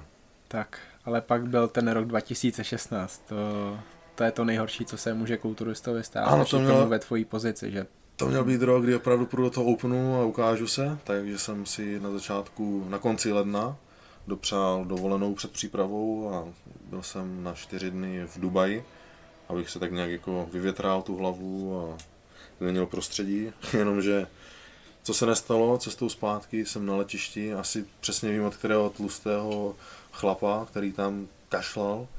Myslím si, že od něj jsem chytl nějakou virózu, takže to vypadalo tak, že už v letadle mi bylo divně, divně chladno. No doletěli jsme domů a asi pět dní jsem letěl se 40 horečkama. Jo, z nějakých 98 kg jsem měl 90. To opravdu bylo jako... To vím, že, že jsem ležel pět dní v posteli a fakt jsem se hrozně potil, bylo mi zlé a bylo mi na umřítí a pokud mě nějak zabrali antibiotika, tak se to šlo srovnávat a, a po těch pěti dnech jsem došel do koupelny, podíval jsem se do zrcadla a viděl jsem kosnatý obličej. Říkám, ty dobrá forma. Jak jsem stoupil na váhu na váze 90 kg, říkám, tyva, co? Jsem stoupil znova a furt 90 kg, jak jsem sundal triko. No. Ale ne, svaly nebyly, prostě svaly, svaly, svaly zmizely za pět dní. A já jsem tu koukal, to, to není možné. Se nevíš, prostě za pět dní přijde tolik svalů. No, říká nic, tak to bude voda, tak se napiju a bude to tam. Jak jsem se napil a měl jsem 91 kg asi za dva, za tři dny. Ty svaly ale furt nikde, prostě ty svaly jako zmizely. No a furt jsem se necítil dobře, takže jsem tak nějak jako cvičil, ale byl jsem hrozně unavený a, a normálně až někdy do, do půlky dubna, do půlky dubna jsem měl problém odcvičit jako solidně trénink, takže jsem byl taky jako vychcípaný, Nešlo mi to, vím, že toto tělo hodně zatížilo a fakt, fakt jako mi trvalo dlouho se z toho dát dohromady. Potom jsem jel na Slovensko, tam už jsem, mi to přišlo, že už jsem docela v pohodě, jak jsme se vrátili ze Slovenska, říkám super, začnu přípravu. Začnu přípravu a stihnu podzim. Prostě 1. května začínám přípravu, bude podzim. No a jdu ze Slovenska, jdu cvičit, vezmu činky, lehnu si, odjedu, odjedu rozcvičovací sérii na, na hrudník, položím činky, říkám, ty mám pocit, jak jsem si lehal, že mě něco v břiše jako začal prohmatávat. Já už vlastně v roce 2010 jsem měl kýlu, tříselnou, tak jsem věděl, co jde. 2012 jsem měl půpeční kýlu, no a tohle byl rok 2016 a prohmatávám břicho v těch místech na té druhé straně, než jsem měl kýlu. První jsem měl na pravé a teďka prohmatávám na levé straně a vidím, že se mi tam něco něco vyčuhuje, říkám, no, tak to je kýla. Pamatuju si to video, který jsi pak natočil. No. To, to... Bylo, to bylo takový nejsmutnější video, jaký jsi zatím točil. Tyba, já jsem se cítil hrozně, musím říct, že jsem se cítil hrozně, protože jsem opravdu se hrozně chtěl připravit. A ta viróza mi to úplně překazila, no a když už jsem se cítil, že už je to dobré, tak se objevila kýla. To opravdu, a to vím, že než jsem ještě došel k chirurgovi, aby mi to zkontroloval, tak uh, jsem přesně věděl, co tam bude, že mi to víceméně jenom potvrdí, že je tam, že je tam ta kýla. No a řešil jsem, abych měl co nejdřív operaci, ať můžu co nejdřív soutěžit. A tam byl taky docela problém s tou operací, protože uh, mě nechtěli vzít na tu operaci. Mě říkali termín někdy za, za, tři, za dva až za tři měsíce. Potom se mi podařilo přes námost domluvit uh, tady jednu nemocnici, kde jsem dokonce došel na pokoj, už jsem se ubytoval a došel za, za mnou, došla za mnou anestezioložka říkala, že no, mám jít domů, že mě nevezme, že mě neuspí. A říkám, jako proč? Ona, že no, mě se tady na té krvi jako nějaké hodnoty nezdají. Říkám, ale protože to, ty jsou takhle, protože jsem sportovec. To ne, jako ty hodnoty nejsou jako zvýšené. Nebylo to, že bych měl špatné jaterky nebo něco. Měl jsem všechno v pohodě. Oni nevědí prostě. Jenom jsem měl trochu víc červených krvinek. A, a neměl jsem je ani hra, měl jsem, blížili se k hraničním hodnotám, nebyli přes hraniční. Ona, že ne, že prostě by mohl mít poruchu srážlivosti krve. Říkám, já nemám. A oni, no potřebujeme další vyšetření, no tak jsem čekal, během dvou týdnů mě vyšetřili a zjistili, že nemám tu genetickou mutaci. A říkám, no tak nemám, no ale my nevíme, proč to předtím bylo, my to musíme zjistit, než to bude. Bude tak další dva měsíce a vás budeme tát o vyšetřeních, než... Říkám, to není možné. Naštěstí kamarád, kamarád vlastně David mi uh, pomohl s tím, že mě skontaktoval s jinou nemocnicí, s ředitelem, tomu jsem poslal svoje vlastně výsledky krve a říkal, hele, to je prostě v pořádku, ty máš takhle, protože jsi sportovec, přijď zítra ráno, operujem tě. Takže já jsem naházel věci do auta, dojel jsem do nemocnice a ráno jsem šel na operaci. Takže to mě naštěstí, když to řeknu, pomohlo, jenom to, že člověk má kontakty, jinak bych eh, to celé musel posunout do tři měsíce. No a tak se podařilo, zoperovali mě, no a vím, že jsem ležel v té nemocnici a říkal jsem si, že příští rok přijdu a vyhraju profi soutěž. Protože ten rok byl tak hrozně divně poskládaný, no, už tou, tou nějakou virózou a tady tím, že říkám, to prostě nejde, já tento rok nevyhodím jen tak, já to prostě využiju a kurva já přijdu a uvidíte mě takový jako nikdy a já prostě přijedu a vyhraju. Nenapadlo mě, že by to byla kvalifikace na Olympii, nebo něco, říkám prostě já přijedu a já vyhraju profi soutěž. A takhle jsem z toho hlavy dál a takhle jsem to celou dobu v hlavě měl. No. Ale z pohledu sportovce to byl asi tvůj zatím nejhorší rok. I když se poprvé podíval do Vegas. A podíval jsem se... 2016 no. se podíval do Vegas, v září dokonce. Ale to bylo už po druhé. To bylo už po druhé. Už to bylo po druhé? po druhé. 2016? Ano, první rok bylo 2015, jsme tam A jo, projeli. vlastně, ty jsi tam byl po Phoenixu. Ano, a, ta, a to, mě naprosto, Sakra. to mě naprosto zaujalo. Strašně nás to s ženou zaujalo 2015 to Vegas a... Tak proto jste tam jeli pak. Ano. A my totiž 2015 jsme v tom Vegas strávili asi 4 dny a pak jsme jeli do San Francisca v San Francisco na motelu. si pamatuju, mi, mi Jenče říkala, jo, škoda, jsme se, jsme se tam mohli vzít. Já říkám, no, tak jako, tak mohli, no, tak jako třeba příště, no, no. A to by bylo pěkné, mě to teďka asi mrzí. Říkám, jsem si si dělala srandu. Ona totiž měla pár takových jako narážek, že jsme se tam mohli vzít a já jsem vždycky z toho udělal nějaký vtip, protože jsem to prostě byl natvrdlý, no. A říkám, no nevíš co, zlato, tak příští rok sem přijedem a já si tě tady vezmu ve Vegas, protože se nám to opravdu líbilo, to město nás učarovalo. Ano, proto 2016, i když jsem nezávodil, tak jsme si naplánovali s, vlastně s mojí Jenčou a s Jirkou dovolenou v Las Vegas na týden a týden potom, že strávíme v Miami jako líbánky. Takže 2016 jsem byl v Vegas a a, Jirka, a vím, že Jirka mi v tom Vegas, když jsme se tam vzali, tak mi říkal, že by tam chtěl jet ještě. To byl vlastně jeho první rok tam, říkal, že by se tam chtěl ještě podívat. Říkám, Jirko, já udělám maximum pro to, abych příští rok vyhrál, protože já chci vyhrát. A když vyhraju, tak si určitě vezmu do Vegas sebou. No a to už když jsme byli v tom Vegas na té svatbě, tak jsem měl chvilku po té kýle. Takže šládek, šádek eh, sliby plní. Já plním sliby. Já plním sliby a když se zeptáš Jirky, který tady dneska bohužel není, je na táboře, tak by ti určitě řekl, že to tak je. Já si na tom zakládám a proto já radši lidem neslibuju to, co nemůžu splnit. Takže jsem rád, že se to podařilo a, a opravdu vím, že když jsem byl po té kýle, tak ve mně byla taková až řekněme zoufalost, jako doslova zoufalost a zničenost toho, že nemůžu závodit a s, prostě přesvědčenost, že příští rok to vyjde. A ještě ti řeknu zajímavou věc, když jsem letěl do toho Charlotte, tak já jsem byl přesvědčený, že to vyhraju. Já vím, že, jsem, že budu stát proti Nikolasovi, že tam bude uh, spoustu závodníků, uh, Craig Richardson. Teď ale... vyhrál mimochodem, ale asi ano. už na Olympii nepůjde, plánuje ukončit kariéru. Slyšel jsem, slyšel jsem. To je super chlap, no. To je super chlap. Tak vím, že když jsem měl to Charlotte, tak jsem tam měl s tím, že tam jdu vyhrát. To byl hrozně divný pocit, protože jsem, jsem byl o tom vnitřně přesvědčený, že to tak bude a že to tak musí být prostě. to byl hrozně zajímavý pocit, takový jsem od té doby ještě nikdy v životě neměl. Vím, že jsem se líbí naučil pracovat s takovým tím svým vlastním jakoby, přesvědčením, ale tam opravdu jsem měl s tím, že prostě tam jeden vyhrát, až, až jsem si připadal jak, jak, jak nějaký namyšlený člověk. No. Jsem se Nikolase nebál, že by tě porazil, Krejka jsem se bál.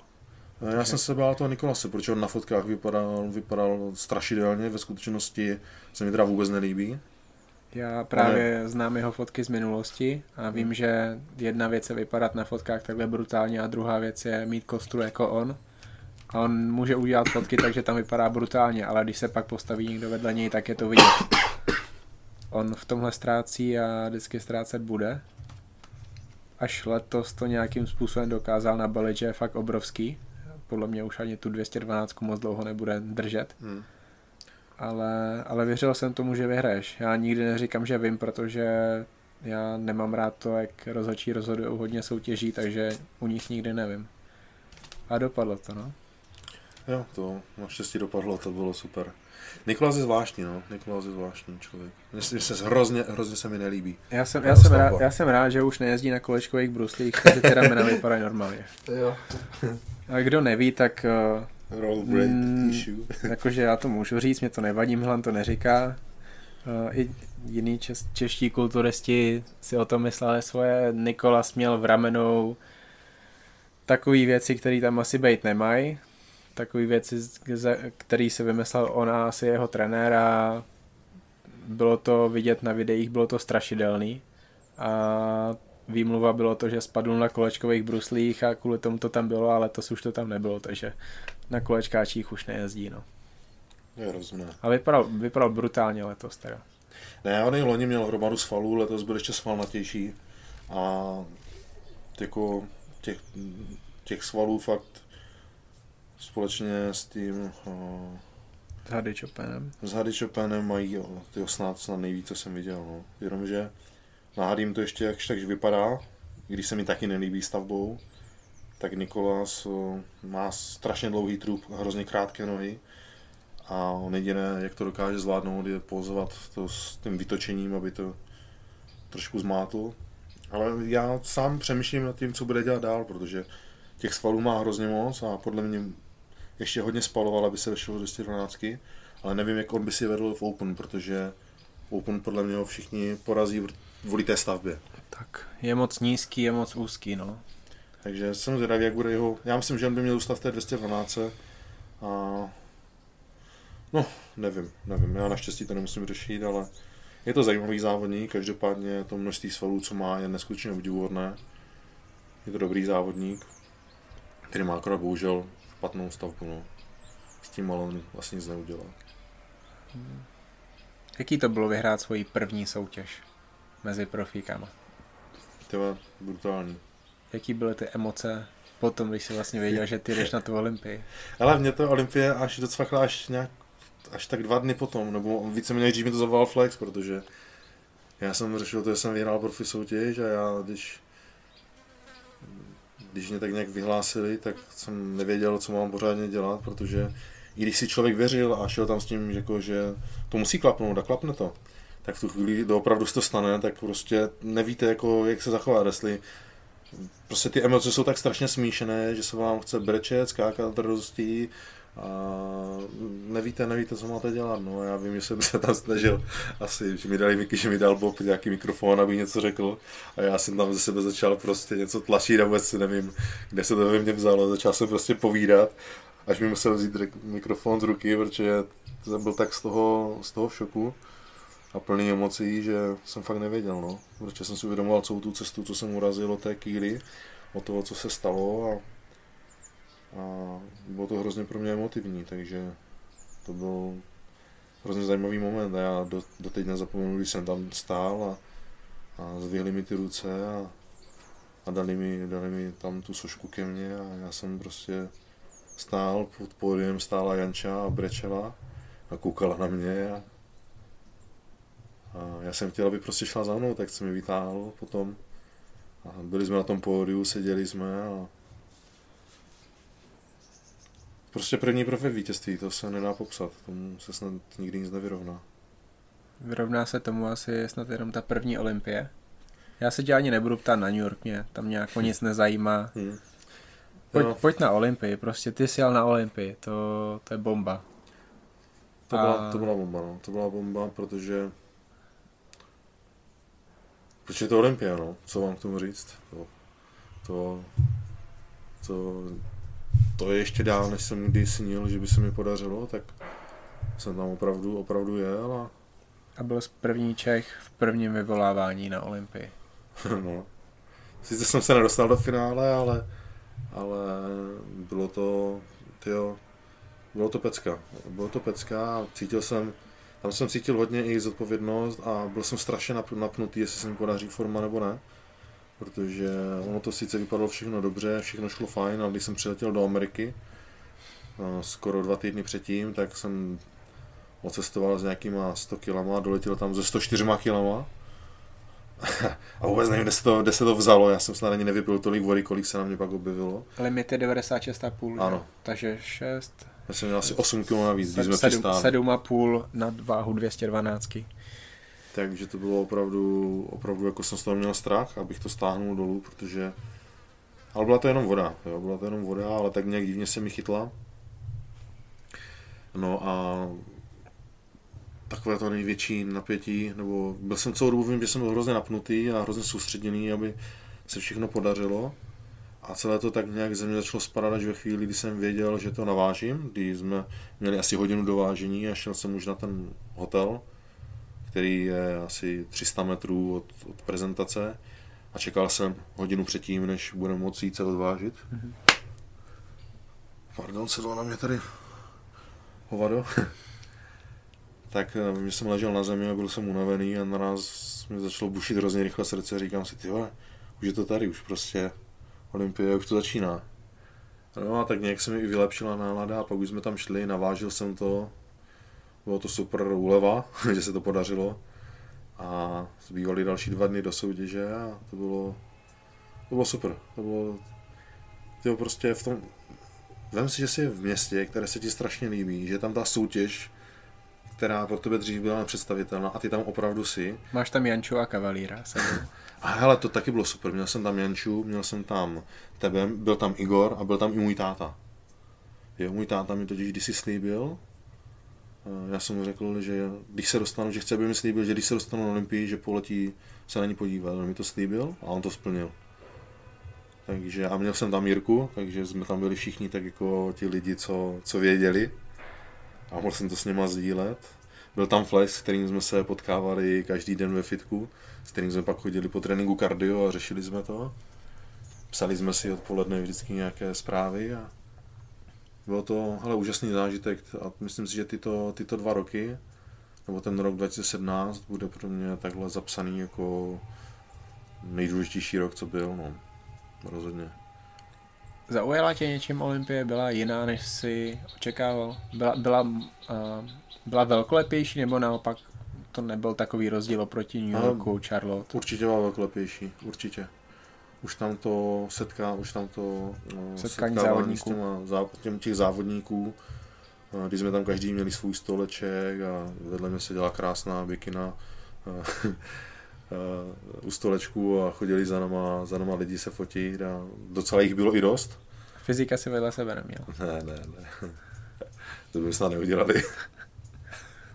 a uh, měl to hrozně dobrou atmosféru a byl tam Robin Cheng, který mě znal jménem a, a už vím, když jsem tam někde došel, i nám se stalo, že jsem šel špatným vchodem a on tam zrovna byl, oni mě nechtěli pustit a, a došel, došel právě Robin a říkal, ne, v pohodě, puste je, zvihl, zvihl tam provázek a pustil nás, tak, a do, tak to bylo, víš, tak jako máš, máš ten pocit, jako už, už něco znamená, že už jako si součástí toho, že už nejsi jenom to číslo, prostě číslo 30, co jde na pódium, ale už jsi tam sám za to své jméno. A tyjo, hele, bylo to, bylo to super, bylo to fakt velkolepé, ta soutěž byla velká. Do zákulisí nám nepustili nikoho jiného než nás sami, tak já jsem tam šel, byl jsem snad první nebo druhý závodník, co tam přišel ze všech protože já k tomu mám respekt, já tam chci být na čas a chtěl jsem si to užít. Tak jsem opravdu tam asi tři hodiny čekal, než začne semifinále a, a byl jsem nachystaný a tyjo, nasával jsem tam tu atmosféru a co, na co nezapomenu, tak byla tam strašná sranda v zákulisí. byla tam hrozná sranda, kluci si tam ze sebe uh, dělali srandu, z Dextra si dělali srandu, z dětka. No, já nevím, něco, z, něco z mlíka, že, že, že pije hromadu mlíka a, a byl tam ten, já už si nevím vzpomenu jména, Tank, jak jsem, Dixon, Charles Dixon.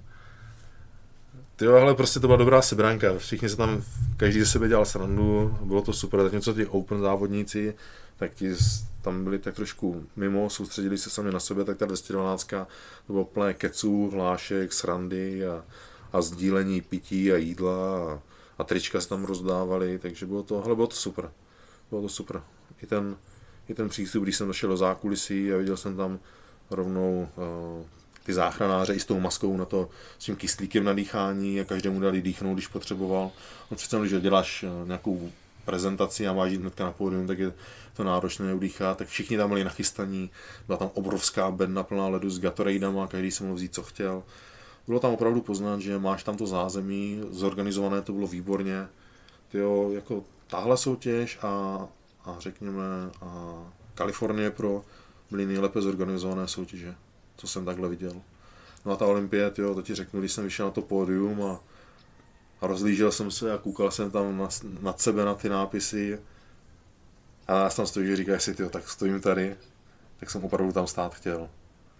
A to myslím, že bylo i vidět, když jsem šel na pozování, tak jsem prostě do toho dával maximum a, a chtěl jsem, aby lidi viděli tu energii, co ve mně, protože to bylo fakt velkolepé. Pro mě to byl zážitek, já jsem byl prostě šťastný, že tam seš, to... Ty to vlastně první olympia, které jsi byl, že? Podívat. Tak to pro, pro, tebe taky první olympia. No ano, já jsem tam taky byl úplně poprvé, proto se mi teďka víš, že mi jako dochází, že jsme se viděli ty někdy 2.13 a teďka oba dva na Olympii a já závodím a ty tam zase na mě koukáš, takže to je super. No a jediná negativní věc na té Olympii bylo teda to, že nebylo finále. Z toho tě vyšoupnul Derek Lansford, respektive David Henry spolu s ním, protože oni nakonec teda bojovali o to čtvrtý. Ale ty se zvěděl před Derekem. Já teda taky jsem tě viděl před ním, protože on neměl symetrii a měl, měl měkký svaly oproti ostatním. Ty ho zrovna Derek, teď tento rok teda vypadá výborně, ale Derek na té, na té olympii, jsme byli, tak já si ho uvědomuji, on seděl vedle mě v té rozcvičovně a já přísahám, já jsem si ho nepamatoval z posledních závodů, já jsem znal jeho jméno, ale nevěděl jsem, že to on. Protože on tam seděl, měl tlustý obličej, vypadal jak, jak, jak kluk, který došel z cukrárny, i když se vyslekl do plavek, tak vypadal úplně stejně uvolněný. A říkám, co ten tady dělá? On tady závodí s náma. A pak oni na něm mluvili jako na Dereka a říkám, ty to je vlastně to je ten, co vyhrál. Ty co tu dělá, to se tak zprasil. A říkám, no nic, tak vím, že poslední nebudu. No. jsem se ujišťoval, že on bude poslední a no ty jo, a potom jako nám všem vytřel zrák, no. Je pravda, že když teda nastoupil a viděl jsem ho na fotkách, tak nevypadal zdaleka tak, jak vypadal v rozsvičovně. On byl v rozsvičovně naprosto měkký, ale jakmile to tam nahodil, tak tam byly vidět i pruhy na zadku, ale přitom byl jako měkký. Takže to bylo hrozně zvláštní sledovat někoho takhle, když řekl tlustého, který má pruhy na zadku. To je, takových kulturistů už je víc. Flex má pruhy na zadku i v objemu přece. To jo, ale on byl doslova, doslova pod vodou a takový jako, já jsem tomu nerozuměl. Ale byl velký, to je pravda, ale nerozuměl jsem tomu, jak mě mohl porazit. A i když jsem se díval na fotky, tak jako si myslím, že nemusel být přede mnou, ale rozumím asi, proč to udělali a nemám, nemám to určitě za zlé, protože pro mě to umístění bylo super, zažil jsem si souboj o, v prvním vyvolávání a akorát mě potom mrzelo, že mi chybělo trochu, trochu jakoby docukrovat na to semifinále a věděl jsem, že je to těsné.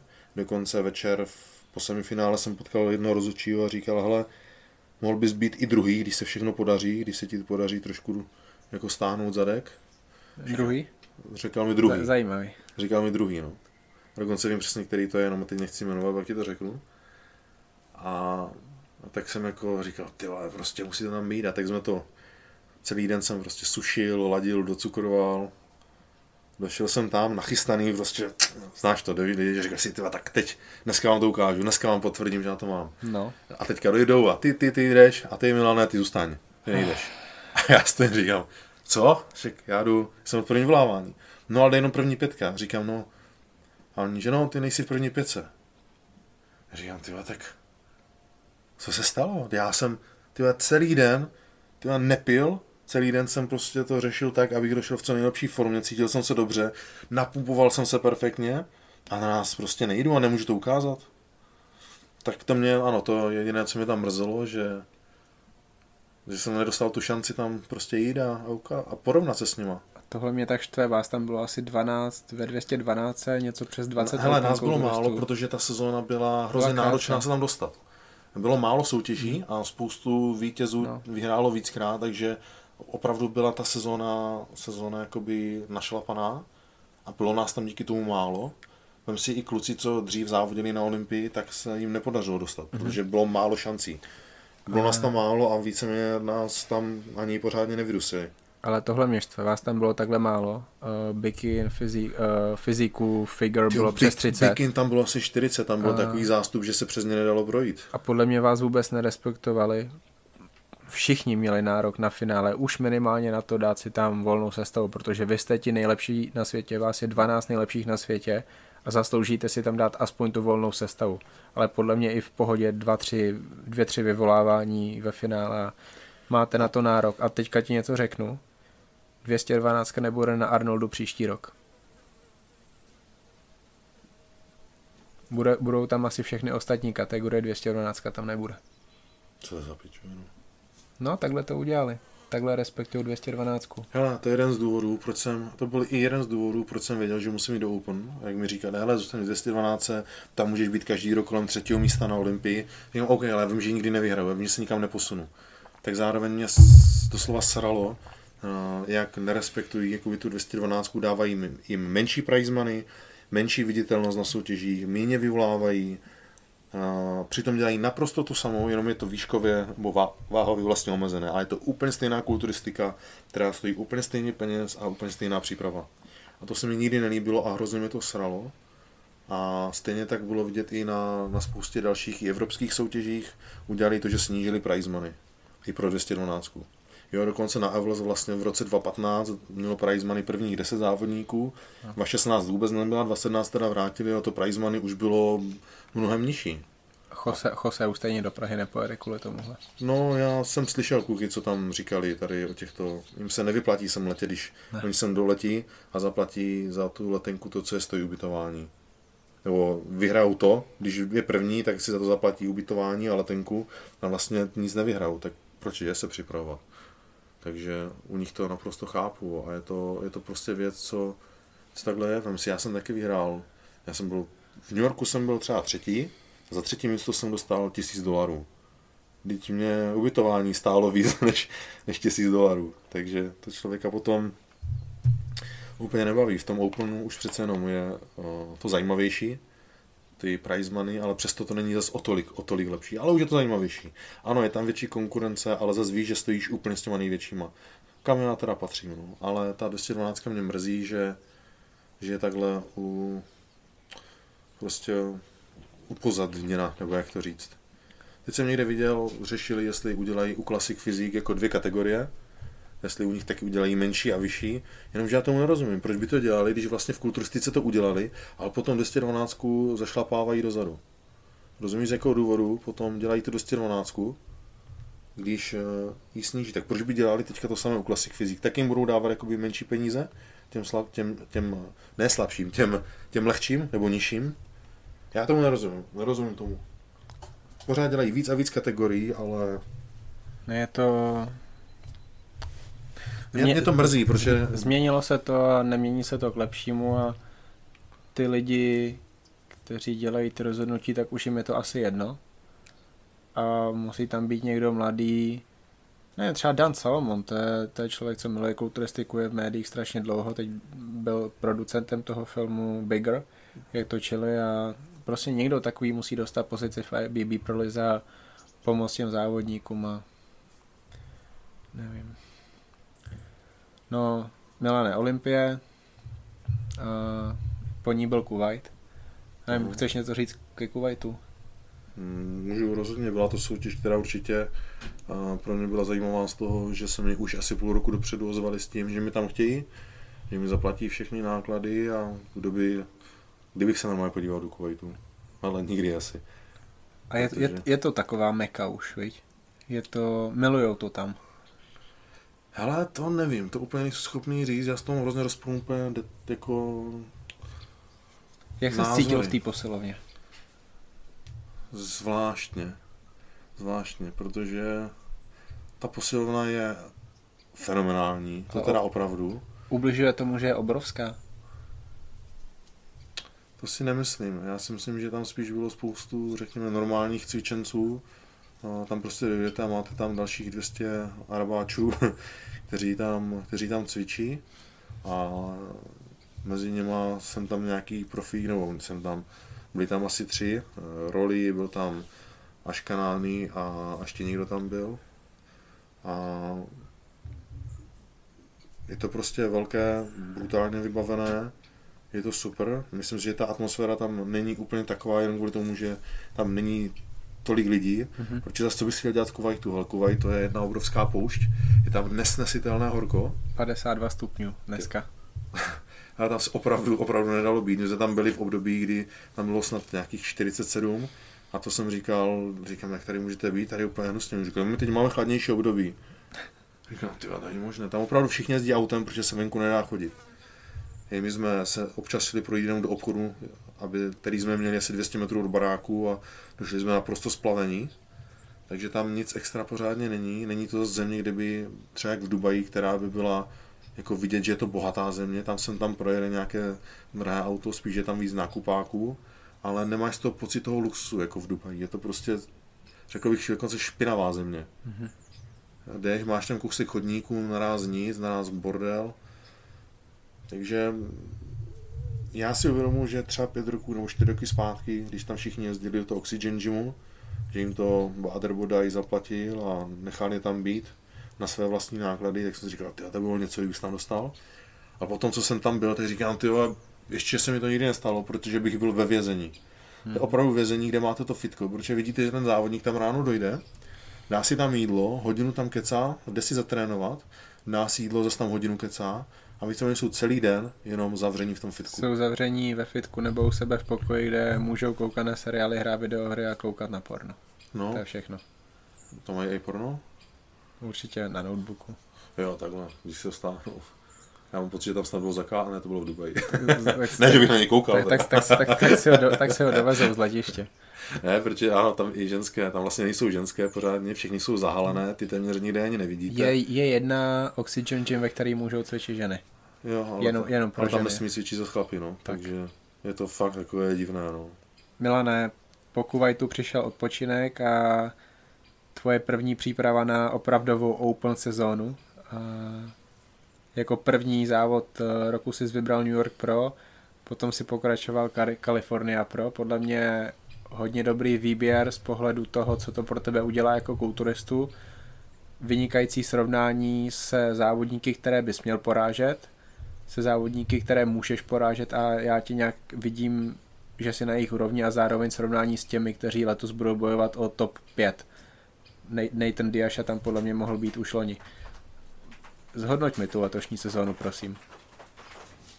No tak Miláne, my jsme se teďka přesunuli dovnitř, protože nemůžeme být venku, je tam hluk, je tam déšť, ano, ne, nelžu, opravdu prší.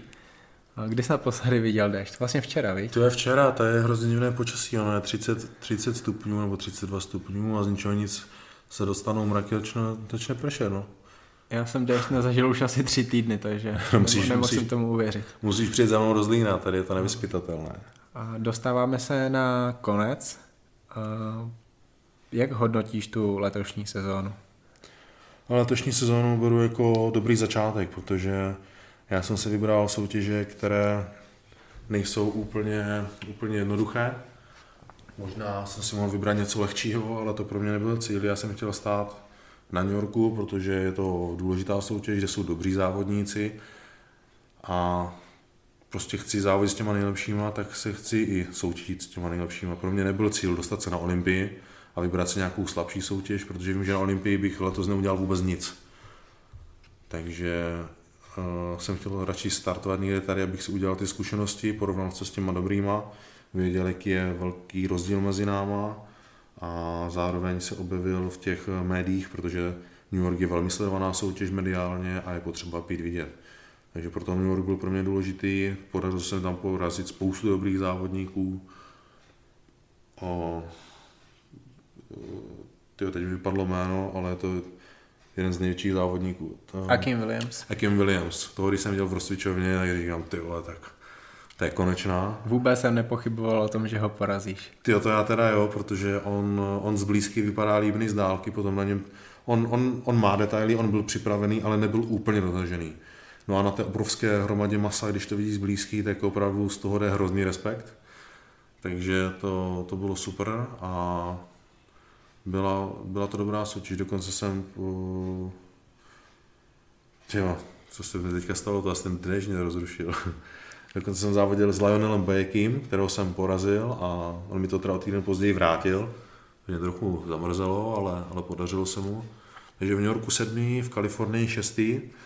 Kalifornie jsem původně počítal, že bude trochu slabší soutěž než New York, ono naopak z toho byla ještě tvrdší soutěž, protože všichni z New Yorku tam přijeli plus navíc, ale byl tam Esa Obajat, mm-hmm. kterého já, účastník Olympie kterého já považuji za velmi, velmi dobrého závodníka, ale toho jsem naštěstí nechal za sebou, překvapivě, to jsem s tím nepočítal.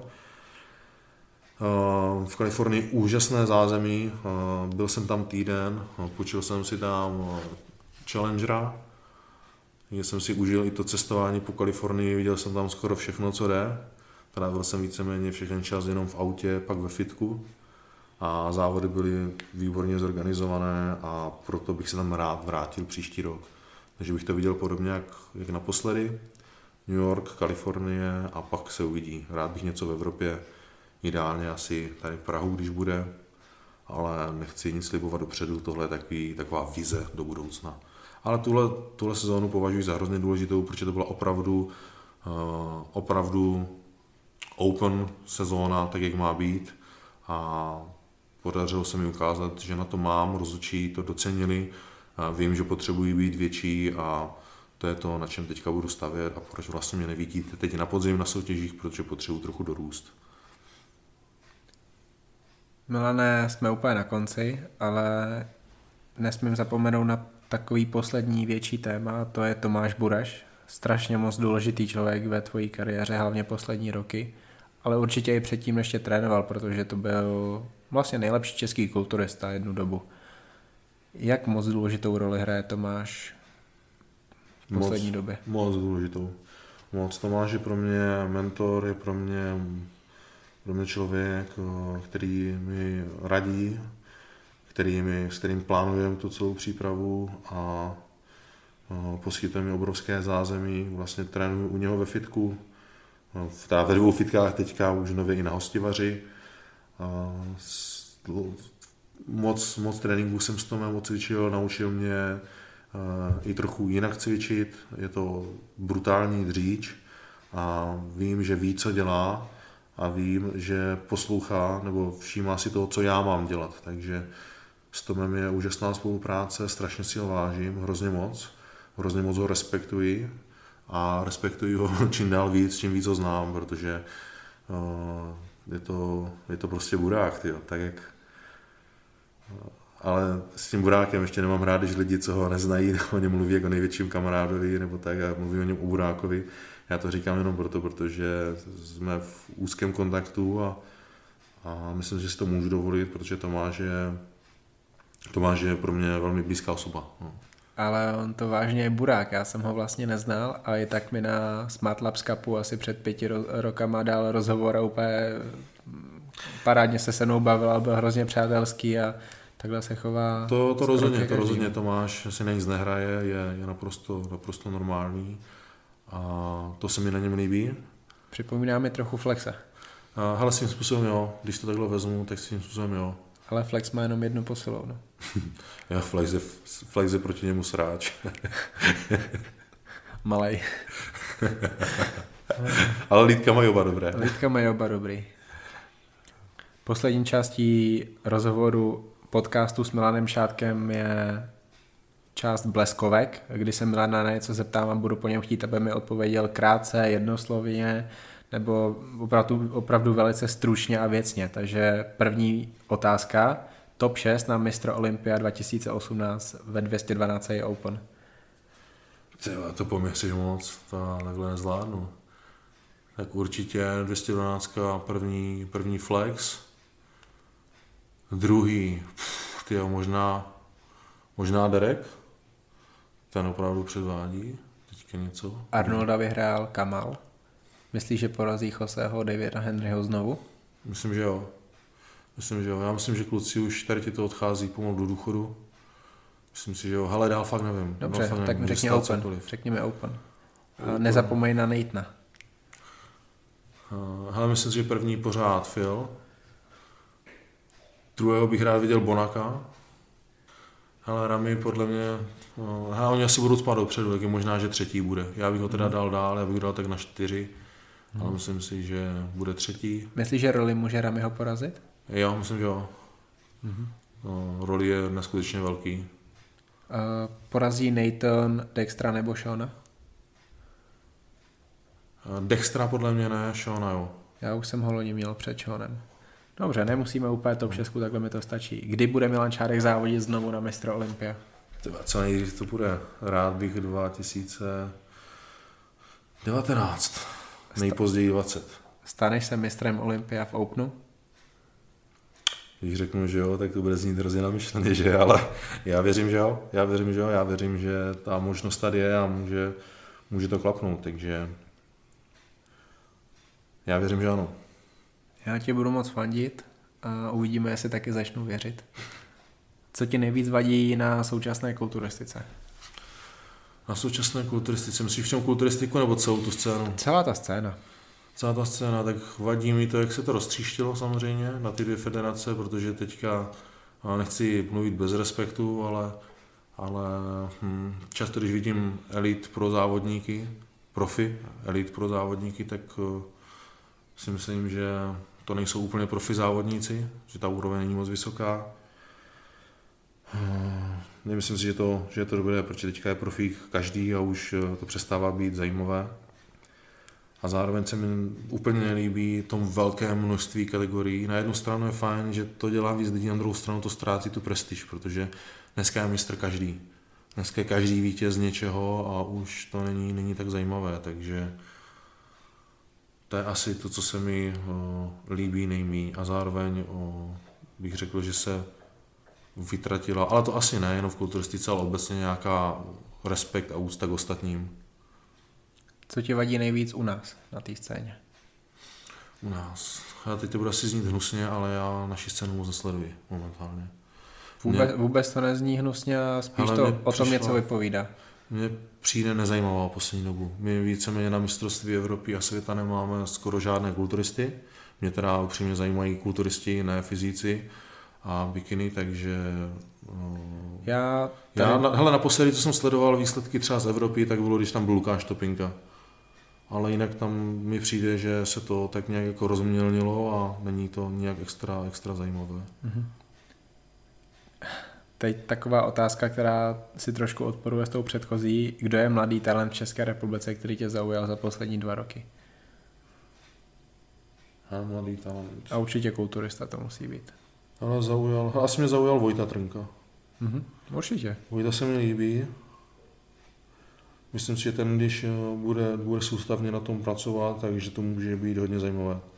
Vojta se mi líbí, Honza Turek je dobrý, ale asi jako takhle talenta spíš nejvíc vidím toho Vojtu. No. Mm-hmm. Uh, Igor Iléš obsadil druhé místo na profesionální soutěži ve Španělsku před týdnem a vybojoval tam samozřejmě i profikartu. Uh, s Igorem jste měli do jisté míry takovou rivalitu asi pět let zpátky. Igor se o to snažil. No já ne, to spíš on. Igor se o to snažil. A jak to hodnotíš, co si o to myslíš? Ale já Igorovi gratuluju, jsem rád, že se mu to podařilo. Já se přiznám, že jsem myslel, že nikdy v životě profíkem nebude. Eh, on sice má, má objemy, nevypadal, nevypadal špatně, to si přiznejme, to vypadal slušně. Myslím, že to bude poslouchat, takže, takže tak, ale Igora jako člověka jsem nikdy neměl rád, protože vždycky tak, jak jsem ho znal, tak byl falešný a zákeřný. Eh, nevím, jestli se to změnilo, je to dost možné, lidi se vyvíjí, takže poslední 4-5 roků jsem s ním nemluvil, neznám ho, takže nechci soudit jakoby takhle, takže nechci, aby si lidi mysleli, že ho teďka pomluvám. A tak, jak ho znám já, tak ho neznám v dobrém, rozhodně ho neznám v dobrém, ale možná už to změnilo, změnilo se, lidi se vyvíjí a těžko říct. Každopádně mu přeju, se mu daří a Myslím si, že se teda asi už brzo potkáme na soutěži, že bude mít konečně radost. Já doufám, že ty, Roman Frica a Igor budete stát vedle sebe, protože to je pro mě hodně zajímavý srovnání. Jo, to věřím. Konečně to bude nějaký Čech, Slovák. je pro tebe Phil Heath nejlepším kulturistou planety? Aktuálně? Aktuálně. Já řeknu pro mě Bonak nejlepší už dva roky. Ale myslím si, že aktuálně Aktuálně asi ještě jo. Mm-hmm. Já mám, si, mám radši Bonaka, udělal jsem mi i víc líbí Bonak, ale Phil pořád má něco, něco, něco trochu navíc. Mm-hmm.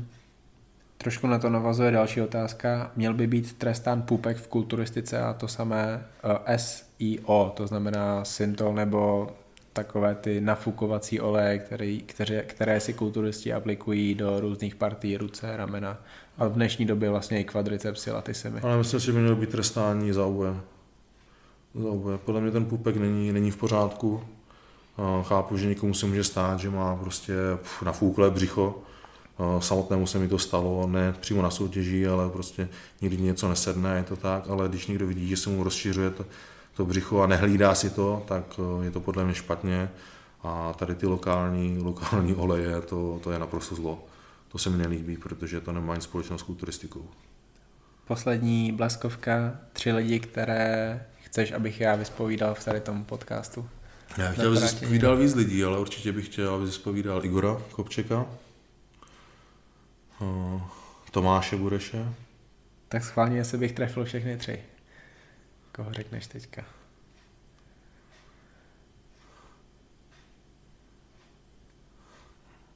No, je víc, ještě bych... Hele, Mariana. Dal bych Mariana, dal bych ještě uh, uh, i Vojtu Korytenského.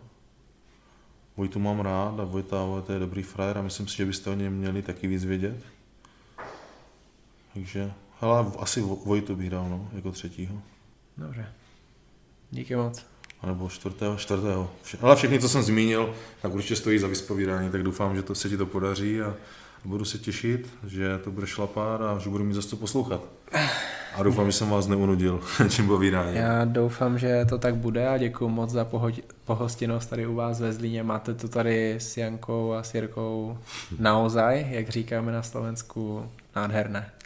Děkuji, konečně jsi viděl moje království a víš, proč se mi vyplatí každý víkend jezdit sem. Takže děkuji a zase někdy. Čau. Zase někdy. Čau. Vy se můžete na Honza Cavalier podcast těšit i příští středu. Čeká vás Olympia Preview. Budu se bavit sám se sebou, ale také s lidmi, které si sám pozvu. Budeme se bavit o kulturistice Open, kulturistice do 212 Libera Classic Physique. Další kategorie opravdu ne, to mě vůbec, ale vůbec nezajímá. Kde najdete Honza Cavalier podcast? iTunes, YouTube, SoundCloud, Facebook a Instagram. Všude jako Honza Cavalier podcast. Budu se na vás moc těšit. Tak pa.